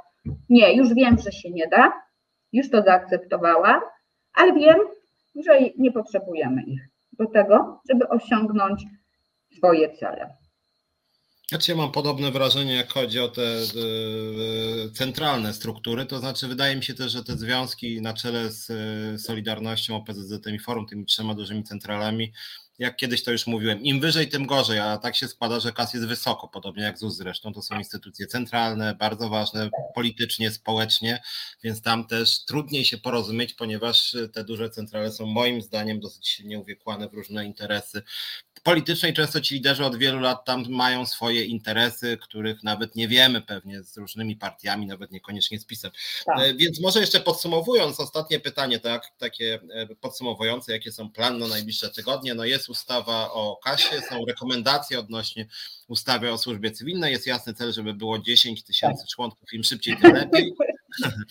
Ja też oczywiście temu kibicuję jako lider centrali, ale idziecie błyskawicznie. Przypuszczam, że jesteście jednym z najszybciej rozwijających się związków w Polsce. No nie, jeden pan twierdzi, że największy przyrost zanotował w historii w ogóle on ostatnio, także. No, no ale wy no, istniejecie niecałe, tak. nieco ponad rok i już jest 3000, czyli tak. no szapoba. Natomiast wracając do tego pytania, czy jak, jak, jak widzisz te najbliższe powiedzmy e, tygodnie? tak, w tej chwili um, myślę, że tak przez tydzień, dwa będziemy jeszcze zbierać uwagi e, co do tego naszego projektu od ludzi, mm, bo może mówię, czegoś nie dopatrzyliśmy. E, jeszcze opracowujemy skutki realizacji mm, projektu, gdzie e, pewnych danych, jako że no nie jesteśmy E, pracodawcą, to, to, to, to nie mamy, ale się bardzo postaramy. No a myślę, że po tych tydzień, dwa, no to już Piotrze wraz z Tobą będziemy projekt lobbować gdzie się da. Ja już go lobbuję i już rozmawiam z samym ministerstwem, z samym szefem KAS na temat wprowadzenia niektórych rozwiązań. Rozmawiamy z rządem oczywiście też ale będziemy rozmawiać e, z wszystkim. Cała kampania oczywiście informacyjna, plakatowa, tak, taka, taka, tak w mediach społecznościowych, żeby było jasne, co chcemy, dlaczego chcemy. E, no i, i, i, i także no dużo, dużo, może, może wcześniej jakiś tydzień urlopu bym sobie zrobił. Że się należy. Natomiast no, jeżeli, nas ogląda, jeżeli nas oglądają sympatycy jakichś partii czy ruchów społecznych, to oczywiście też zachęcamy do kontaktu, e, żeby Was zapoznać z tym projektem i oczywiście, żebyście go też pchnęli dalej. Ja wiem też dobrze, że nasze programy oglądają zazwyczaj przedstawiciele różnych pracodawców, więc mrugam tutaj do przedstawicieli Krajowej Administracji Skarbowej. My mamy konkretne propozycje ekspertów i z całą pewnością chętnie porozmawiamy o naszych propozycjach. Jesteśmy skłonni do kompromisów, aczkolwiek oczywiście nie za dalekich, żeby propozycja nie została wywrócona. Więc kompromis, ale taki przez duże K, a nie przez małe K. Tak, tak. No dobra, bardzo Ci w takim razie dziękuję i powodzenia życzę. Ja również owocnej jak dotychczas pracy, ale też oczywiście prawa do odpoczynku, bo y, w życiu chodzi o żeby i pracować i żeby odpoczywać, powiem tak. E, y, wiadomo, że satysfakcję daje i życie prywatne i życie zawodowe, więc warto to łączyć. No, bardzo Ci dziękuję jeszcze raz. Wszystkiego Również dobrego. Dziękuję, dziękuję Państwu. Do zobaczenia. No, na razie. Bardzo dziękuję, a ja proponuję, długo gadaliśmy, godzinę 20 prawie, ale proponuję jednak krótką przerwę i po tej przerwie Wam powiem, wymienię jeszcze raz czarodziejskie słowo ZUS, ponieważ właśnie dostałem dzisiaj pismo ZUS-u sądowe kolejne, więc o tym dwa słowa powiem i jeszcze o kilku sprawach też, które są między innymi z Polska się wiążą, tam też kolejne sądowe pismo, więc się dzieje na różnych frontach, więc króciutka przerwa na piosenkę i za chwilę wracam. Marcin Celiński i Radosław Gruca zapraszają na wyjątkowy i jedyny w polskich mediach program o procesie wyprowadzania Polski z Unii. To nie zaczęło się dziś i nie skończy jutro, to działania trwające od lat. Obnażymy twórców i apologetów polexitu. Pokażemy kalendarium tego projektu, skonfrontujemy propagandę z faktami. Bez wyjścia. Co czwartek od 19 w resecie obywatelskim. No i wracamy. Piotr Szymlewicz, Czas na Związki. Porozmawiałem sobie z Agatą Jagodzińską. Eee, no sami ocencie, jak Agata prezentowała działalność związku, jak związek działa. Po prostu moim zdaniem to jest taki bardzo dynamiczny, profesjonalnie, dobrze zorganizowany związek, rzeczywiście, który pokazuje, że warto działać w związkach. Zupełnie mm, to działanie Agaty i ludzi nie pokrywa się z takimi antyzwiązkowymi intuicjami, więc jakby no, aż żałuję, że tego programu nie ogląda dużo osób o poglądach e, liber, liberalnych czy jakichś takich libertariańskich, którzy uważają, że związki zawodowe to właśnie tam siedzą sobie przy kawce, nic nie robią, tylko Związek Agat jest przykładem bardzo pracowitej grupy e, ludzi, e, również ci ludzie na dole dużo robią, więc to jest takie, no dla mnie też muszę wam powiedzieć jako lidera bardzo budujące e, i cieszę się, że, że Agata działa w e, szeregach Związkowej Alternatywy, której jestem liderem. No, ale chciałem powiedzieć, mamy trochę czasu, mamy jakieś pół godzinki, chciałem powiedzieć trochę o takich sprawach mm, wokół innych, również tych, o których się dużo mówi.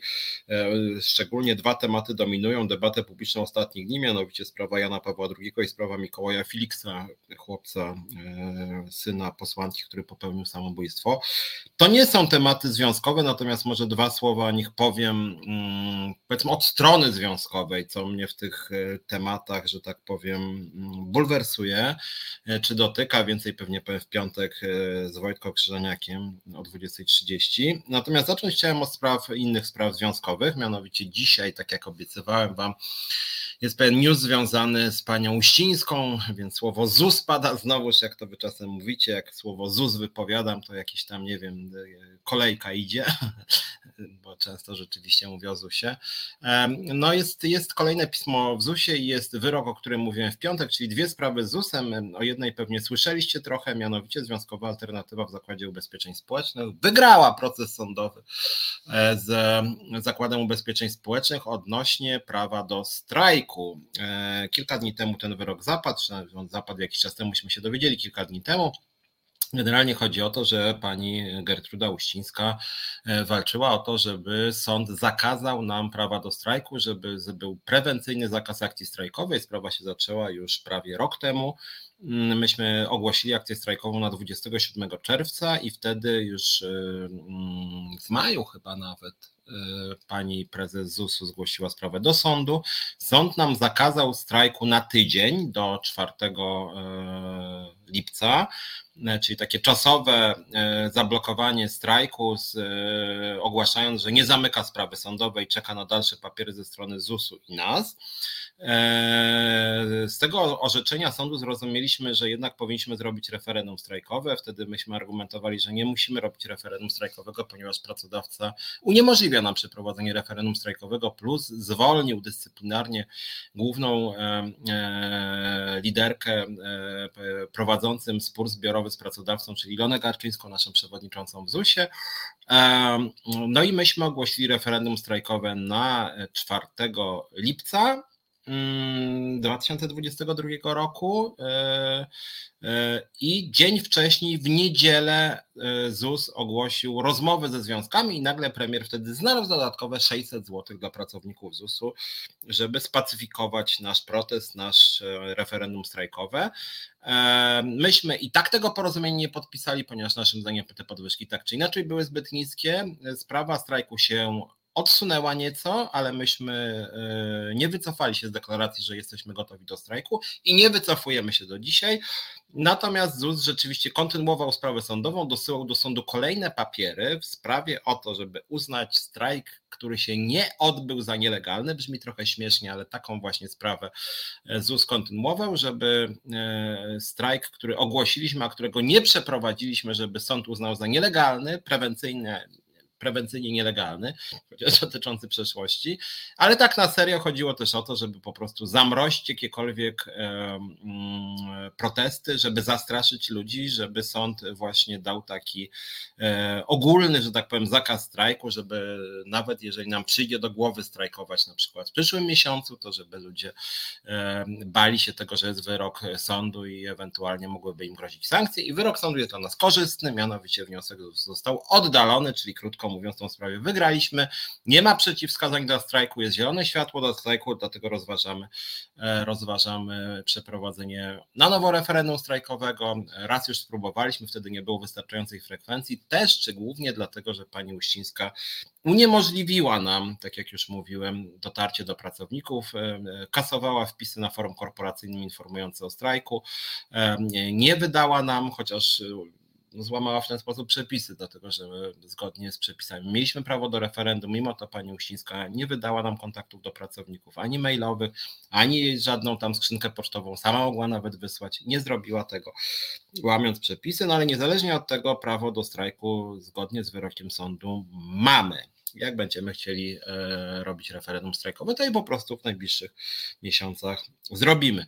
E, druga sprawa z dzisiaj właściwie dostałem pismo od mojego prawnika, mm, pismo, które on dostał dla odmiany z ZUS-u. Mianowicie, jak pamiętacie, zostałem pozwany przez panią prezes Gertrudę Uścińską w procesie cywilnym i również oskarżony w trybie karnym.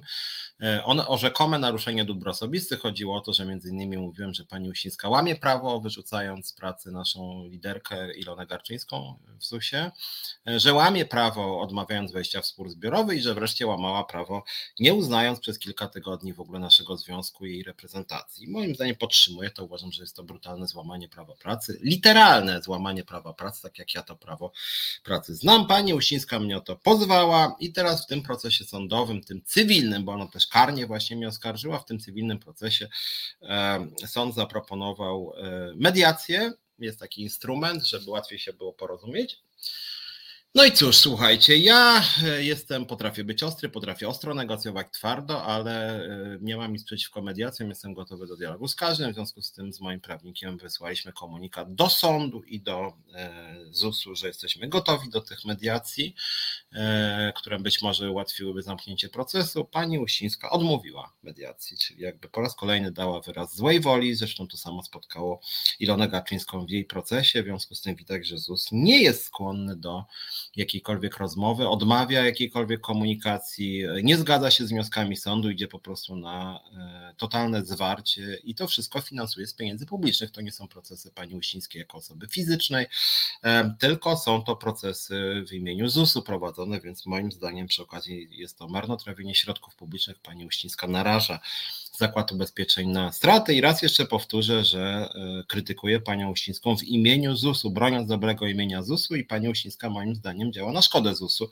i powinna być pociągnięta do odpowiedzialności jako osoba, która działa na szkodę instytucji publicznej, której ja akurat bronię. I powtarzam to wielokrotnie, że ZUS jest instytucją bardzo ważną, bardzo potrzebną, zasługującą na szacunek. Niestety pani prezes Gertruda Uścińska działa na szkodę tego właśnie ZUS-u.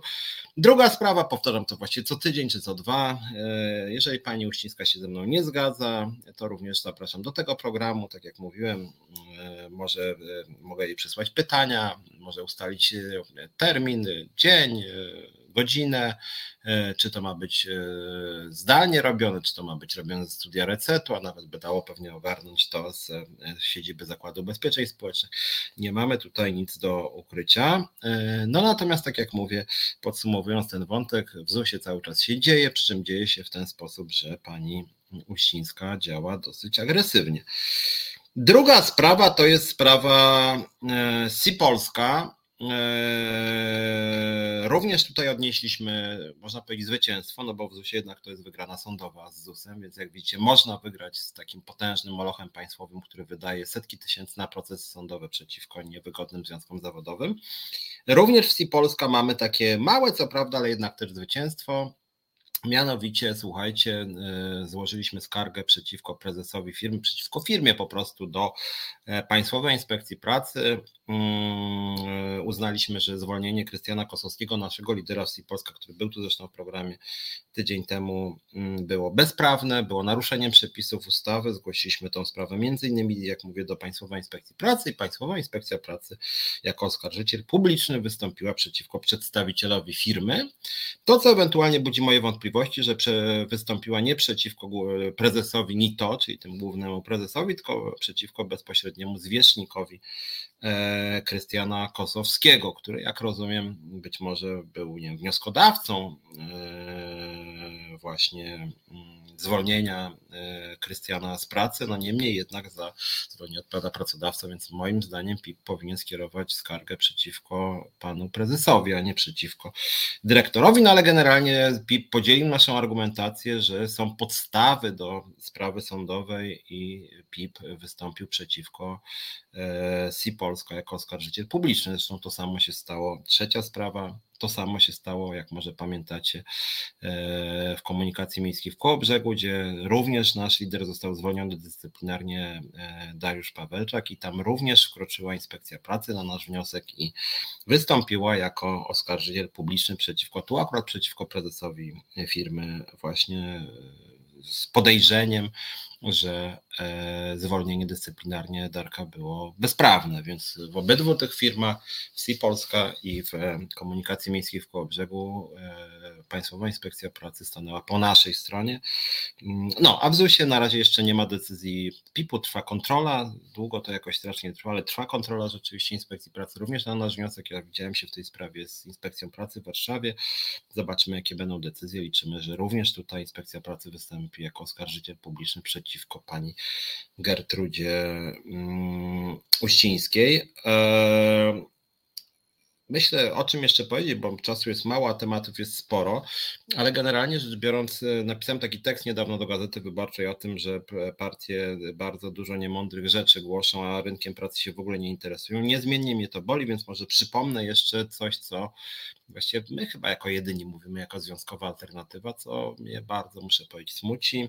Mianowicie już trzy tygodnie temu, jeśli dobrze liczę, jeśli nie więcej, około trzech, nawet chyba trzy i pół tygodnia temu, Rada Ministrów przedstawiła projekt nowelizacji ustawy o rozwiązywaniu sporów zbiorowych. Czy tak naprawdę przedstawiła nową ustawę o rozwiązywaniu sporów zbiorowych? Nie będę tutaj się powtarzał, bo mówiłem już o tej ustawie dwa razy. Przypomnę, tylko chodzi między innymi o to, żeby za samo ogłaszanie akcji strajkowej e, groziła związkom zawodowym, liderom związkowym kara ograniczenia wolności lub grzywny, więc chodzi o sytuację de facto, która jest w ZUS-ie, czy myśmy na razie proces wygrali, ale gdyby te nowe przepisy weszły w życie, to jeżeli by Związek Zawodowy, taka Ilona Garczyńska czy Piotr Szymlewicz ogłosili akcję strajkową, to nawet jakby się strajk nie odbył, to zgodnie z tymi nowymi przepisami groziłaby nam odpowiedzialność karna taki jest sens tych przepisów. To jest wprost napisane, w związku z tym no rzeczywiście e, tutaj rząd idzie grubo, moim zdaniem bardzo zamordystycznie i chodzi tak naprawdę o nas i wydaje mi się, że inspiracją dla tego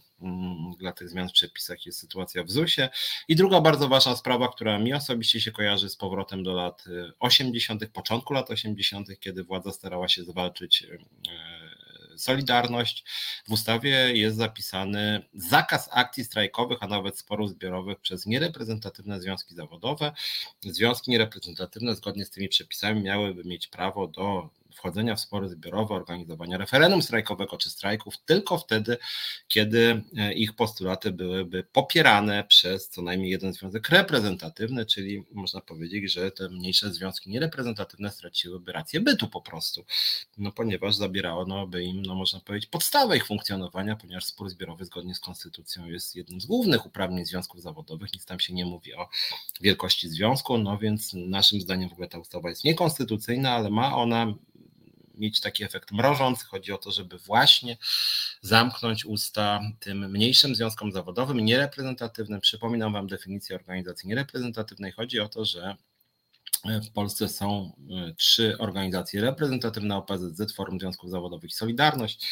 E, zdaniem polskiego państwa one mają e, ponad 300 tysięcy osób każda. Moim zdaniem to jest kłamstwo, ale w ustawie jest tak zapisane, że one same siebie liczą de facto, same składają wnioski do sądu, nikt tego nie weryfikuje, samo postępowanie sądu trwa 15 minut, więc w ogóle dziwna jest to bardzo ta procedura, no ale w każdym razie one są uznawane za reprezentatywne krajowo i teraz te związki reprezentatywne krajowo, jeżeli mają 8% załogi na poziomie przedsiębiorstwa, to są reprezentatywne zakładowo, natomiast związki krajowo niereprezentatywne, takie jak Związkowa Alternatywa, która zbliża się do 7 tysięcy osób w skali kraju, musi mieć 15% zakładowo, żeby być reprezentatywną. Nie wiem, czy zrozumieliście, ale generalnie chodzi o to, że jeżeli Związkowa Alternatywa na przykład w ZUS-ie ma osób obecnie nie wiem, 650, e, pracowników jest 43 tysiące, w związku z tym nie mamy 15%, nie jesteśmy reprezentatywni, ale jesteśmy bojowi, rozwijamy się, nie mamy pieniędzy, bardzo trudno dotrzeć do ludzi, ale jednak jesteśmy bojowi i rośnie nasze poparcie, poparcie dla nas. E, to zgodnie z tą nową ustawą byśmy nie mogli nawet wejść w spór zbiorowy, nie mówiąc już o strajku. Gdybyśmy ogłosili strajk, to byśmy byli potencjalnie e, e, moglibyśmy być ukarani karą ograniczenia wolności lub grzywny. Jakbyśmy napisali nawet na Facebooku, że ogłaszamy strajk, to następnego dnia rano mogłaby do nas przyjść policja czy prokuratura. Mm, no i takie są propozycje rządu, więc ja jeszcze raz apeluję o to, żeby tą ustawę odrzucić, jak nas oglądają, mnie oglądają teraz przedstawiciele różnych partii politycznych czy innych związków zawodowych. To apeluję do Was, słuchajcie, mm, odrzućmy tę ustawę naprawdę. No to jest zamordystyczne, nawet jeżeli Wy jesteście reprezentatywni, to ograniczenie praw, podstawowych praw, niezależnych, nawet niedużych związków zawodowych jest moim zdaniem skandalem, jeżeli ustawodawca uważa, że małe związki zawodowe nie są w stanie zorganizować strajku, to po co te zakazy? To zrobimy referendum strajkowe i przegramy. O co chodzi w takim razie? Czego się boi? No właśnie, boi się, bo zbliżają się wybory i jednak takie referendum strajkowe gdzieś mogłoby się udać zorganizowane przez niereprezentatywny związek, więc to o tym warto pamiętać. Więc powiem może teraz o tych dwóch sprawach, które zapowiedziałem krótko. Mm, które mnie bardzo bolą, muszę Wam przyznać szczerze, czyli sprawa Mikołaja Filiksa i Jana Pawła II. Mm, dlaczego o tym mówię jako związkowiec? Mm, bo myślę, że tutaj działają pewne mechanizmy, które dotyczą tak naprawdę wszystkich organizacji publicznych, organizacji zaufania publicznego. E, dwa zdania o tej sprawie Mikołaja Filiksa, jak wiecie pewnie E, młody człowiek popełnił samobójstwo, syn posłanki. Sprawa dotyczy tego, że ten chłopiec był e, wykorzystany seksualnie przez pedofila. Mm, sprawa, e, jak chodzi o tą pedofilię mm, przestępcy seksualnego, potoczyła się stosunkowo szybko, to znaczy ten człowiek, który był oprawcą, przestępcą, został bardzo szybko schwytany, zapadł wyrok, trafił do więzienia, bardzo sprawnie jak na Polskę. I teraz to, co się stało, E, to to, że w pewnym momencie, właściwie już po całym wydarzeniu, e, minęło sporo czasu, e, wiele miesięcy, nagle Radio Szczecin razem z TVP Info postanowiło opinii publicznej sprzedać informację o tym, kim ten chłopak jest. To znaczy podali takie informacje w Radiu Szczecin, które jasno identyfikowały tego chłopca jako syna określonej posłanki, więc wszyscy mogli spokojnie skojarzyć, że właśnie chodzi o Mikołaja Filiksa. Mm. No i właśnie, no i generalnie rzecz biorąc, nie trzeba być psychologiem czy psychiatrą, żeby mm, takiego chłopca zidentyfikować. No i cóż, no młodzi ludzie bywają okrutni. E, człowiek, który jest ofiarą przestępcy, ofiarą mm, molestowania, czy jest po prostu zgwałcony, no to jest trauma bardzo brutalna w momencie, kiedy później ta sprawa jest mu przypomniana, czy jej w taki no, sposób, na przykład, że wszyscy rówieśnicy o tym mówią, no to rzeczywiście no, naprawdę nie trzeba być, e, jak mówię, psychologiem czy psychiatrą, żeby wiedzieć, że taka osoba może to przeżyć potwornie, tak, że to jest taka bomba emocjonalna, która może doprowadzić między innymi do samobójstwa. Jak chodzi o jakość dziennikarstwa śledczego, to kompletnie nic nie wprowadzało. Sąd zresztą utajnił właśnie sprawę z powołując się jawnie, że chodziło nie o krycie jakiegokolwiek pedofila, bo tutaj nie było żadnej tajemnicy, to już było wiadomo o kogo chodzi, tylko chodziło właśnie o dobra ofiar. Chodziło o to, żeby nie doszło do czynów, do których doszło, żeby, żeby ofiary nie były mm, narażone na e, wiktymizację, żeby nie były napiętnowane, E, no, Pauli że to no tak, to mówię dziecko, no nastolatek, tak, więc mamy tutaj do czynienia z pedofilią i mamy do czynienia z mm, odsłonięciem danych e, dziecka po prostu. E, no i generalnie rzecz biorąc, wiedza na ten temat naprawdę dosyć podstawowa jest taka, że po prostu ujawniając jego dane, można się było spodziewać samobójstwa, okaleczenia, ciężkiej depresji i Radio Szczecin na spółkę z TVP Info to po prostu zrobiło, nic nie wnosząc do sprawy, nic jakby e, dziennikarstwo śledcze no nie polega na tym, że się odsłania dane ofiar, bo to zupełnie nic nie wnosi.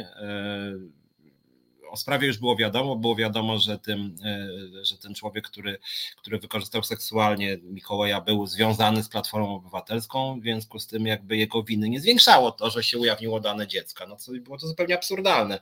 W tym wypadku pokazywać dane ofiar i to tak jako taką bombę, tak? Więc było to moim zdaniem celowe działanie, żeby zniszczyć właśnie rodzinę Felixów, żeby zadać po prostu cios matce e, i, i dziecku. Znaczy dziecko chyba po prostu potraktowane instrumentalnie, uważając, że nawet jak się zabije, to będzie koszt i nie ma to żadnego znaczenia i moim zdaniem tak też PiS działa. Wczoraj muszę powiedzieć, że byłem mega zbulwersowany. Przez kilka godzin na pasku TVP Info e, e, szło, że to Platforma niby doprowadziła do samobójstwa to jest po prostu przerażające, słuchajcie, dlatego że te dane ujawniło Radio Szczecin TVP Info, natomiast dzień później przyszedł oburzony poseł Platformy, pan Borys, oburzony poseł Platformy, który mówił między innymi właśnie o tym, że dane naszej posłanki, naszej koleżanki zostały ujawnione jej dziecka, a oni wyrwali jedno zdanie i, i, i przez pięć godzin powtarzali, że to ten poseł yy, ujawnił dane dziecka. No, jakby to nie tylko manipulacja, ale takie bezczelne kłamstwo. To znaczy, to jest po prostu moim zdaniem działalność przestępców, którzy otwarcie nie mają nic przeciwko temu, żeby ludzie odbierali sobie życie. Mówię o tym w kontekście, ja wiem, że to jest program związkowy, e, ale mówię o tym, że po pierwsze ta sprawa jest potwornie bulwersująca, mm, a po drugie e, Mówię to też w kontekście takim, że ja to widzę w moim świecie związkowym i dlatego boli mnie znieczulica. Tutaj zginęło dziecko posłanki, dlatego jest o tym głośno, chociaż już widzę, że na przykład PSL do wszystkich programów TVP Info chodzi, wszystkich po prostu i w ogóle jakby nie ma, nie, nie, nie, nie widzą problemu w tym, że coś tu jest nie halo. Wczoraj wrzucił PSL na swój profil na Twitterze e, fotkę wrzucił PSL, że ich poseł był i z podpisem wrzucił, PSL wrzucił, z podpisem, że to Platforma zaszczyła dziecko. W związku z tym de facto rozpowszechnili przekaz po prostu pisowski.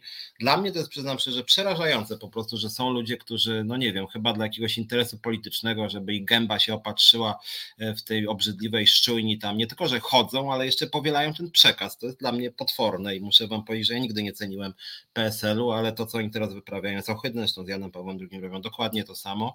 E, natomiast wracając jeszcze do tego Mikołaja, e, Mówię to w, szerkim, w szerszym kontekście, dlatego że Teraz wszyscy są oburzeni, że zginęło dziecko, że dziecko się zabiło. Natomiast ten przekaz TVP Info jest dokładnie taki sam od lat. Dokładnie taki sam od lat.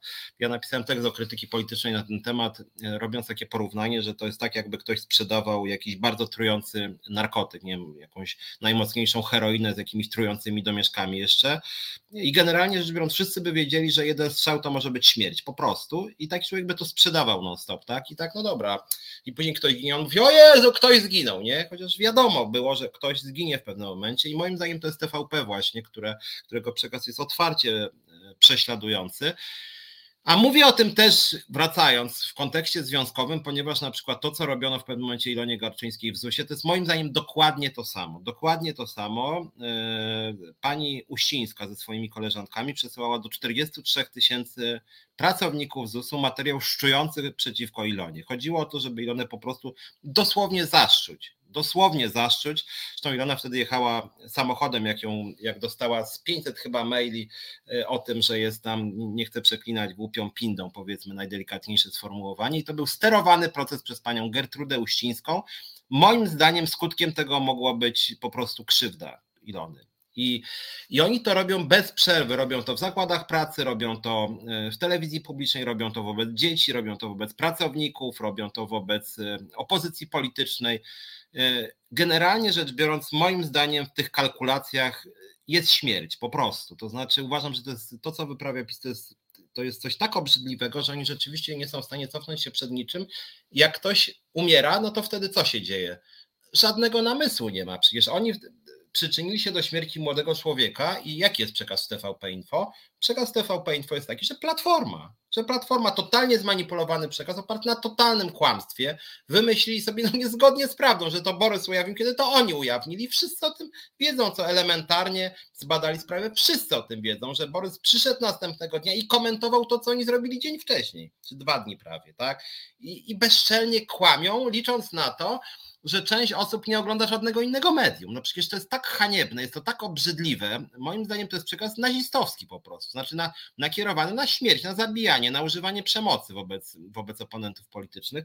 Haniebne po prostu. I ja dlatego w tym swoim tekście też dla krytyki politycznej, zachęcam do przeczytania, apelowałem, żeby mm, żeby jakby życzyłem może tak, żeby ta śmierć, e, żeby ta śmierć, mówiąc tak trochę cynicznie chciałoby się powiedzieć, żeby ona była po coś, tak? Wiadomo, że znaczy ona jest, bo ona jest straszna, jest przerażająca, ale żeby przynajmniej ona była jakimś punktem dla no, jakiejś odnowy tego polskiego życia publicznego, żeby jakąś lekcję z tego wyprowadzić, bo ja już widzę, że PiS żadnej lekcji nie wyprowadził. To są takie po prostu świnie, taki, tacy bandyci, że oni, że oni nawet chyba jakby, nie wiem, zginęło 500 osób, to oni by się uśmiechnęli i powiedzieli, że to wina Platformy. Natomiast żeby opozycja przynajmniej jakąś lekcję wyprowadziła, e, czy wyprowadzi? Nie wiem, szczerze powiedziawszy. PSL widać, że już każde świństwo jest w stanie przybić, ale ja nawet w tym programie, i tutaj rzeczywiście, jak wiecie, ja nie boję się krytykować nikogo. To, co, to, co pani Uścińska robiła Ilonie, to jest dokładnie to samo. To jest dokładnie taka sama obrzydliwa nagonka, która może mieć w skutkach najgorsze rzeczy. Nie ma żadnej troski o życie, o dobrostan psychiczny, o depresję. Nie ma. Zaszyć trzeba oponenta politycznego.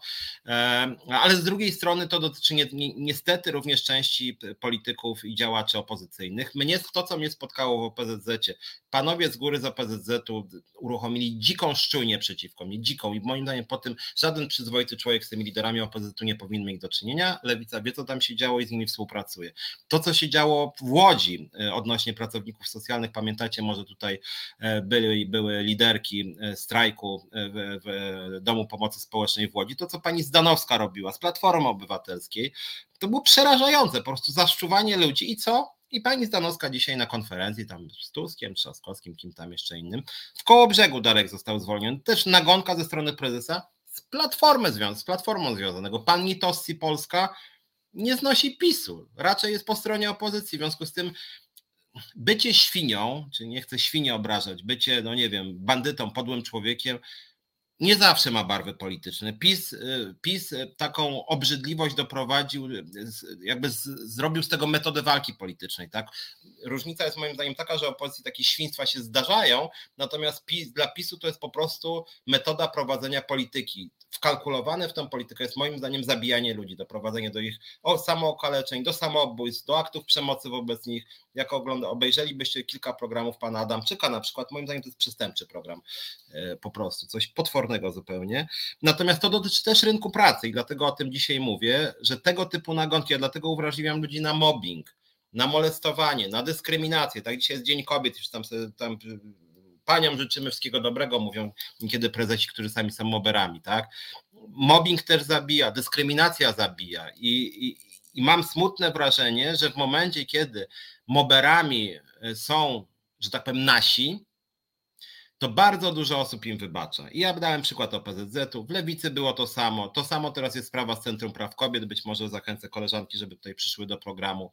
Też osoba wydawałoby się postępowa, która walczy z przemocą wobec kobiet, okazało się, że jest mobeką. Był pan Stryczek e, e, z Szlachetnej Partii, który również różne niefajne rzeczy robił, więc można przykłady mnożyć, że generalnie ja bym bardzo chciał, żeby ta sprawa Mikołaja Filiksa, no niestety życia mu się nie przywróci, ale być może e, być może ktoś pójdzie po rozum do głowy, że warto być trochę przyzwoitszym przynajmniej, na przykład takiego za przeproszeniem gówna jak TVP Info nie firmować. Tutaj mówię między innymi do panów, głównie panów, ale panie też z Polskiego Stronnictwa Ludowego, bo oni wszystko przyklepują. I druga sprawa, krótko, sprawa Jana Pawła II. To jest jakby inny temat. Czasem mówią moi związkowcy, czy ja nie za dużo mówię o kościele. Mm, ale słuchajcie, ja uważam, że częścią postępowych, nowoczesnych organizacji, partii, stowarzyszeń, fundacji, związków zawodowych są pewne uniwersalne procedury, uniwersalne, uniwersalne standardy. Jeżeli ktoś bezczelnie łamie prawo, jeżeli ktoś kryje przestępców, jeżeli ktoś kryje gwałcicieli dzieci, to powinniśmy reagować. I to jakby te tematy są podobne w pewnym sensie, że, że, że, że, że w sprawie Mikołaja Filiksa miało miejsce straszne zło, taka podłość bezinteresowna, no takie, przepraszam za sformułowanie, skurwysyństwo. Y, I TVP w to brnie, im to w ogóle nie przeszkadza. I niestety z Janem Pawłem II jest trochę podobnie. No. wiadomo już, że facet ukrywał pedofilów na masową skalę, ukrywał gwałcicieli dzieci. Jan Paweł II ukrywał gwałcicieli dzieci, wspierał bydlaków po prostu, którzy gwałcili dzieci. I część komentatorów mówi, inny kontekst historyczny, złożona sprawa, miał zasługi. Jak ja to oglądam, to od razu myślę, że ci ludzie, którzy w ten sposób mówią, to już mają zielone światło na dowolne świństwa. Jeżeli oni są w stanie wybaczyć e, człowiekowi, który ukrywał gwałcicieli dzieci, no to czym dla nich jest jakiś mobbing, tak? Że jak ja jako lider związkowy mówię, słuchajcie, kurczę, tu jest mobbing, no pomóżcie, nie? Ja piszę do tych posłów 460 w sprawie ZUS-u na przykład, słuchajcie, tam są straszne patologie, łamie się prawo, chciano zaszczuć e, naszą liderkę Ilonę Garczyńską, zasypuje się nas pozwami, chcą nas pozbawić finansów, chcą nas po prostu zaszczuć, to ja się nie dziwię, że ci ludzie nie reagują, ci posłowie, jeżeli duża z nich część nie reaguje na ukrywanie pedofilów, no. Jakby ta wybiórcza wrażliwość to takie, mm, no brak jakiejkolwiek przyzwoitości. Tak się mówi o ten, ten cytat Bartoszewskiego, warto być przyzwoitym, a tak naprawdę 99% osób w debacie publicznej nie jest przyzwoita, bo jak ich kolesie, ich koleżanki, ich autorytety mm, firmują różne świństwa, to oni wybaczają. Jeszcze uważają ich za autorytety. I to jest moim zdaniem przerażające i taka lekcja, żebyśmy nie mieli podwójnych standardów, żebyśmy piętnowali zło zawsze tam, gdzie ono ma miejsce, niezależnie czy to zło ma miejsce e, wśród ludzi, których znamy, czy których nie znamy, e, czy to są nasi oponenci polityczni, czy nasi przyjaciele polityczni, to powinniśmy zło nazywać złem. E, I pod tym względem wydaje mi się, że na przykład nas jako związkową alternatywę część środowisk politycznych nie lubi, bo my właśnie staramy się być przyzwoici i krytykujemy również patologię z lewej strony, wśród liberałów, wśród opozycji, wszędzie, gdzie po prostu e, ta podłość to złoma miejsce. I, no mój przekaz jest taki przy okazji i, i sprawę Filiksa i sprawę Jana Pawła II. Naprawdę, no bądźmy po prostu wrażliwi na dyskryminację, na mobbing, na łamanie prawa, na ukrywanie pedofilów. Wydaje się oczywista, widzę, że dla wielu komentatorów niestety to nie jest oczywiste, to jest bardzo, bardzo smutne. Dobra, słuchajcie, muszę kończyć. Bardzo Wam dziękuję. E, Przypominam Wam, zapraszam serdecznie do Związkowej Alternatywy. Jesteśmy bojowym, wiarygodnym, skutecznym, transparentnym związkiem zawodowym. W piątek się widzimy z Krzyżaniakiem, pewnie wszystkie te sprawy, szczególnie te związane właśnie z e, Mikołajem Feliksem i z tym, co wyprawia z tą podłością TVP Info i z Janem Pawłem II, pewnie z Krzyżaniakiem te sprawy znacznie dogłębnie omówimy, więc zapraszam Was na 20.30 w piątek, a ja się z Wami żegnam i do zobaczenia w piątek, a później za tydzień się spotkamy w programie Czas na Związki. Na razie.